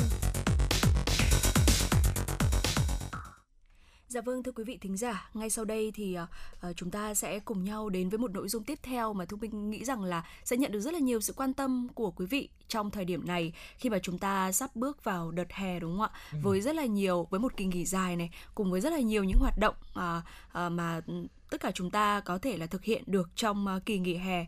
Và một trong số đó, uh, Thu Minh nghĩ rằng là là một bộ môn thể thao mà có rất là nhiều người uh, quan tâm cũng như là có rất là nhiều người ưa thích trong cái thời điểm hè như thế này, đó chính là bơi lội. Ừ, dạ vâng ạ, bơi lội và cũng như là những cái hoạt động mà chúng ta có thể là uh, tắm biển khi mà chúng ta đi tham quan ừ. hay là du lịch ở những vùng đất trong mùa hè này, đúng không ạ? Dạ. Uh, vì vậy nên là từ điều đó thì cũng sẽ mang đến một cái một, một gọi tạm gọi là một cái uh, một cái gọi rủi ro, đúng không ạ? Rủi ro mà có thể mở ra đó chính là cái tỷ lệ đuối nước mỗi năm vào những cái mùa hè thì luôn luôn là uh, tăng cao thưa quý vị. Tỷ lệ tử vong do đuối nước ở Việt Nam cao hơn những cái nước khác ở Đông Nam Á, và việc biết bơi thì vẫn chưa đủ để chúng ta có thể là phòng tránh tai nạn dạng uh, theo dạng là đuối nước. Và theo thống kê của Bộ Lao động Thương binh và Xã hội thì có đến hơn hai nghìn trẻ em tử vong do đuối nước hàng năm ở Việt Nam. Còn với với người lớn thì nguy cơ đuối nước luôn thường trực trong những cái chuyến đi biển đảo, đặc biệt là những cái quy trình an toàn không được tuân thủ một cách đầy đủ. Bên cạnh đó thì vẫn còn rất nhiều điều mà chúng ta hiểu lầm về chết đuối và an toàn sông nước nói chung, dẫn đến những cái hậu quả rất là đáng tiếc. Ừ. Nổi bật uh, trong số đó là những cái điều gì thì ngay bây giờ chúng ta hãy cùng nhau tìm hiểu thưa quý vị. Dạ vâng ạ. Và ngay sau đây thì Thu Minh và Quang Minh xin chia sẻ cho quý vị về năm lầm tưởng mà chúng ta thường gặp về đuối nước. À, đầu tiên, nhiều người cho rằng là chỉ những người không biết bơi thì mới chết đuối. Sau khi mà học được ít nhất một kiểu bơi thì nhiều người dễ có tâm lý chủ quan, cho rằng là mình chắc chắn sẽ không bị uh, thủy thần cuốn đi. Ừ. À, tuy nhiên điều này là hoàn toàn sai lầm, bởi vì người biết bơi hoàn toàn vẫn có khả năng chết đuối nếu như mà chúng ta bị chuột rút hay là kiệt sức. Một trường hợp khác là gặp phải uh, đó chính là xoáy ngầm. Đây là hiện tượng dòng nước rút ra ngoài khơi sau khi bị sóng đưa vào bờ. Do dòng chảy rất mạnh, nhiều người đã chết đuối khi mà cố gắng bơi ngược dòng về bờ. Bên cạnh đó thì không phải là kiểu bơi nào cũng phù hợp để giúp cho bản thân của chúng ta thoát thân. Điển hình như là bơi bướm này là kiểu bơi dùng rất là nhiều sức lực và thiên về kỹ thuật, sẽ phù hợp để thi đấu đó hơn ừ. là cho mục đích sống còn. Thay vào đó thì có những cái kiểu bơi nhẹ nhàng hơn, ít tốn sức hơn như là bơi ếch, bơi tự cứu thì sẽ hiệu quả hơn nếu như mà chúng ta chẳng may bị ngã xuống nước. Và Thu Minh thấy rằng là à, bây giờ các bể bơi à, mà các bạn nhỏ học bơi đấy ạ, thì một trong những cái kiểu bơi mà được mọi người được dạy rất là nhiều đó chính là kiểu bơi ếch. Ừ, dạ vâng ạ. Và một sai lầm tiếp theo về những cái tai nạn sông nước đó chính là uh, việc mà chúng ta nghĩ rằng là chết đuối chỉ có thể là xảy ra ở dưới nước thôi thưa quý vị. Nếu mà nạn nhân vẫn tỉnh táo sau khi mà được cứu lên bờ, và rất là nhiều người dễ nhầm tưởng là nạn nhân đã an toàn. Tuy nhiên thì trên thực tế đuối nước vẫn có thể xảy ra sau giai đoạn này thưa quý vị. À, một trong những trường hợp điển hình đó chính là đuối nước khô, và xảy ra khi mà chúng ta hít thở trong nước khiến mà dây thanh quản co thắt và đọng lại, dẫn đến cái việc là chúng ta khó thở. Và trường hợp thứ hai đó chính là đuối nước thứ phát, xảy ra khi mà nước đã đến phổi của chúng ta rồi và gây ra là tình trạng phù phổi.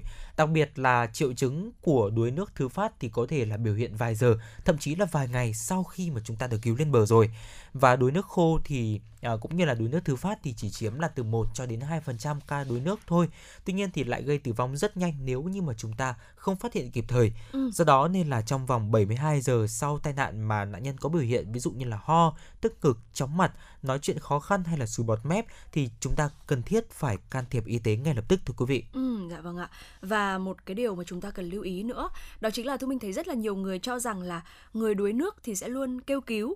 Ờ, điều này thì không sai, thế nhưng mà cũng không đúng hoàn toàn đâu ạ, bởi vì có những ca chết đuối xảy ra rất là nhanh và thầm lặng mà không ai hay biết, chẳng hạn như là uh, vụ nam thanh niên chết đuối ngay giữa hồ bơi đông người xảy ra vào tháng tư năm ngoái. Dạ và vâng. Điều này xảy ra là do nạn nhân kiệt sức vùng vẫy, cho nên là đã không còn sức lực kêu cứu nữa, ừ. hoặc là môi trường xung quanh quá là ồn ào cho nên là không để không ai để ý tới tiếng kêu cứu của họ. Chính vì vậy mà khi mà chúng ta uh, đi uh, bơi này hoặc là chúng ta đi ra bãi biển thì chúng ta thường là sẽ đi theo một nhóm người, và chúng ta cũng nên là chú ý lẫn nhau.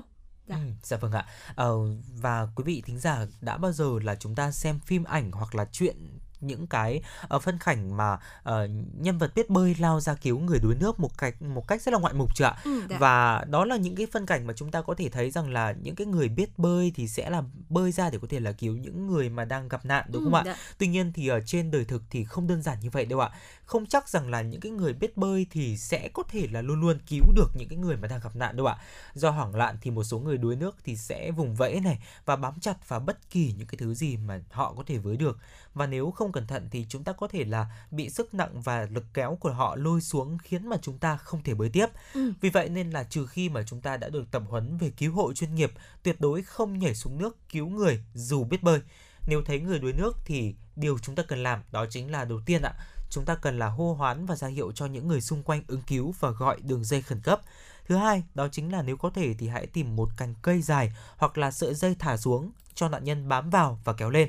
Và cuối cùng, đó chính là khi đưa được nạn nhân lên bờ thì đắp chăn hoặc là áo để giữ ấm cho cơ thể và sau đó thì tiến hành hô hấp nhân tạo nếu có thể để chúng ta có thể là kịp thời sơ cứu cho nạn nhân ạ. Dạ vâng ạ. À, còn nếu như mà trong trường hợp chúng ta phải tự cứu nạn nhân thì hãy thử một số những cách sau đây để có thể hạn chế nguy hiểm cho chính mình quý vị nhé.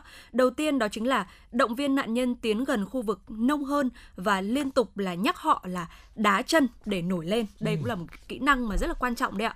Nếu như mà thành công thì họ có thể giữ được đầu ở trên mặt nước và có thể di chuyển được đến nơi an toàn hơn.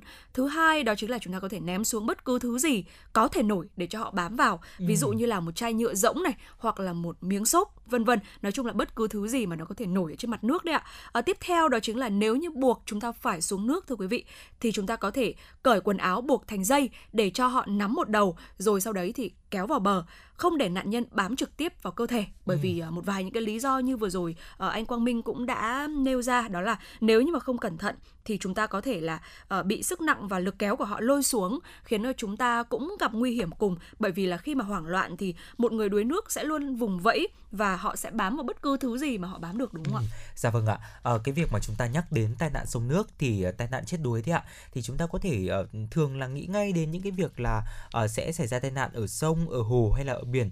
Tuy ừ. nhiên thì bất kỳ những cái tai nạn nào gây ra hiện tượng này thì đều dẫn đến cái việc là đuối nước, dù nó có thể xảy ra ở đâu thưa quý vị.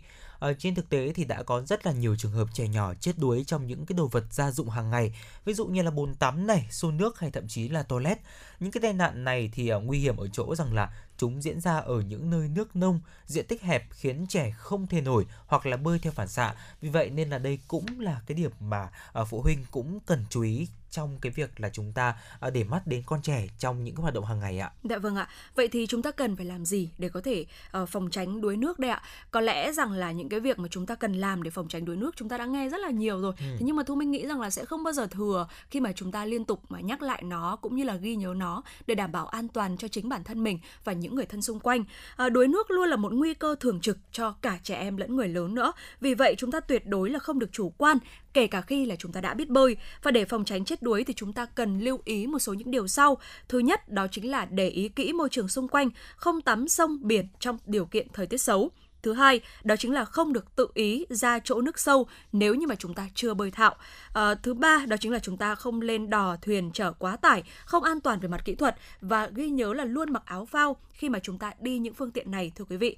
À, và một điều lưu ý nữa mà chúng ta cũng cần phải quan tâm đó chính là không để trẻ em chơi gần xô bồn nước mà không có người lớn quan sát. Ừ. Và quan trọng nhất, nếu như mà chúng ta chưa biết bơi thì nên cố gắng học bơi càng sớm càng tốt, bởi vì tôi mình nghĩ rằng là đây là một một trong những cái kỹ năng ừ. rất rất là quan trọng và không chỉ giúp cho chúng ta tăng cường sức khỏe này và thậm chí là có thể làm cho chúng ta dáng người đẹp hơn, đúng không ạ? Dạ vâng, dạ, vâng ạ. ạ. Mà còn tăng cơ hội sống sót nếu như mà chúng ta gặp tai nạn về nước. Ừ, dạ vâng ạ. Mùa hè thì thì đang đến rất là gần rồi. Trước dạ. mắt chúng ta thì cũng rất là nhiều những cái dịp lễ rồi là một mùa hè để chúng ta có thể là tận hưởng những chuyến đi du lịch, đúng ừ, không ạ? Dạ. Và bạn bè hay là người thân thì thường là uh, chọn những cái địa điểm mà liên quan đến biển hay là đảo để chúng ta có thể tham quan trong những ngày hè.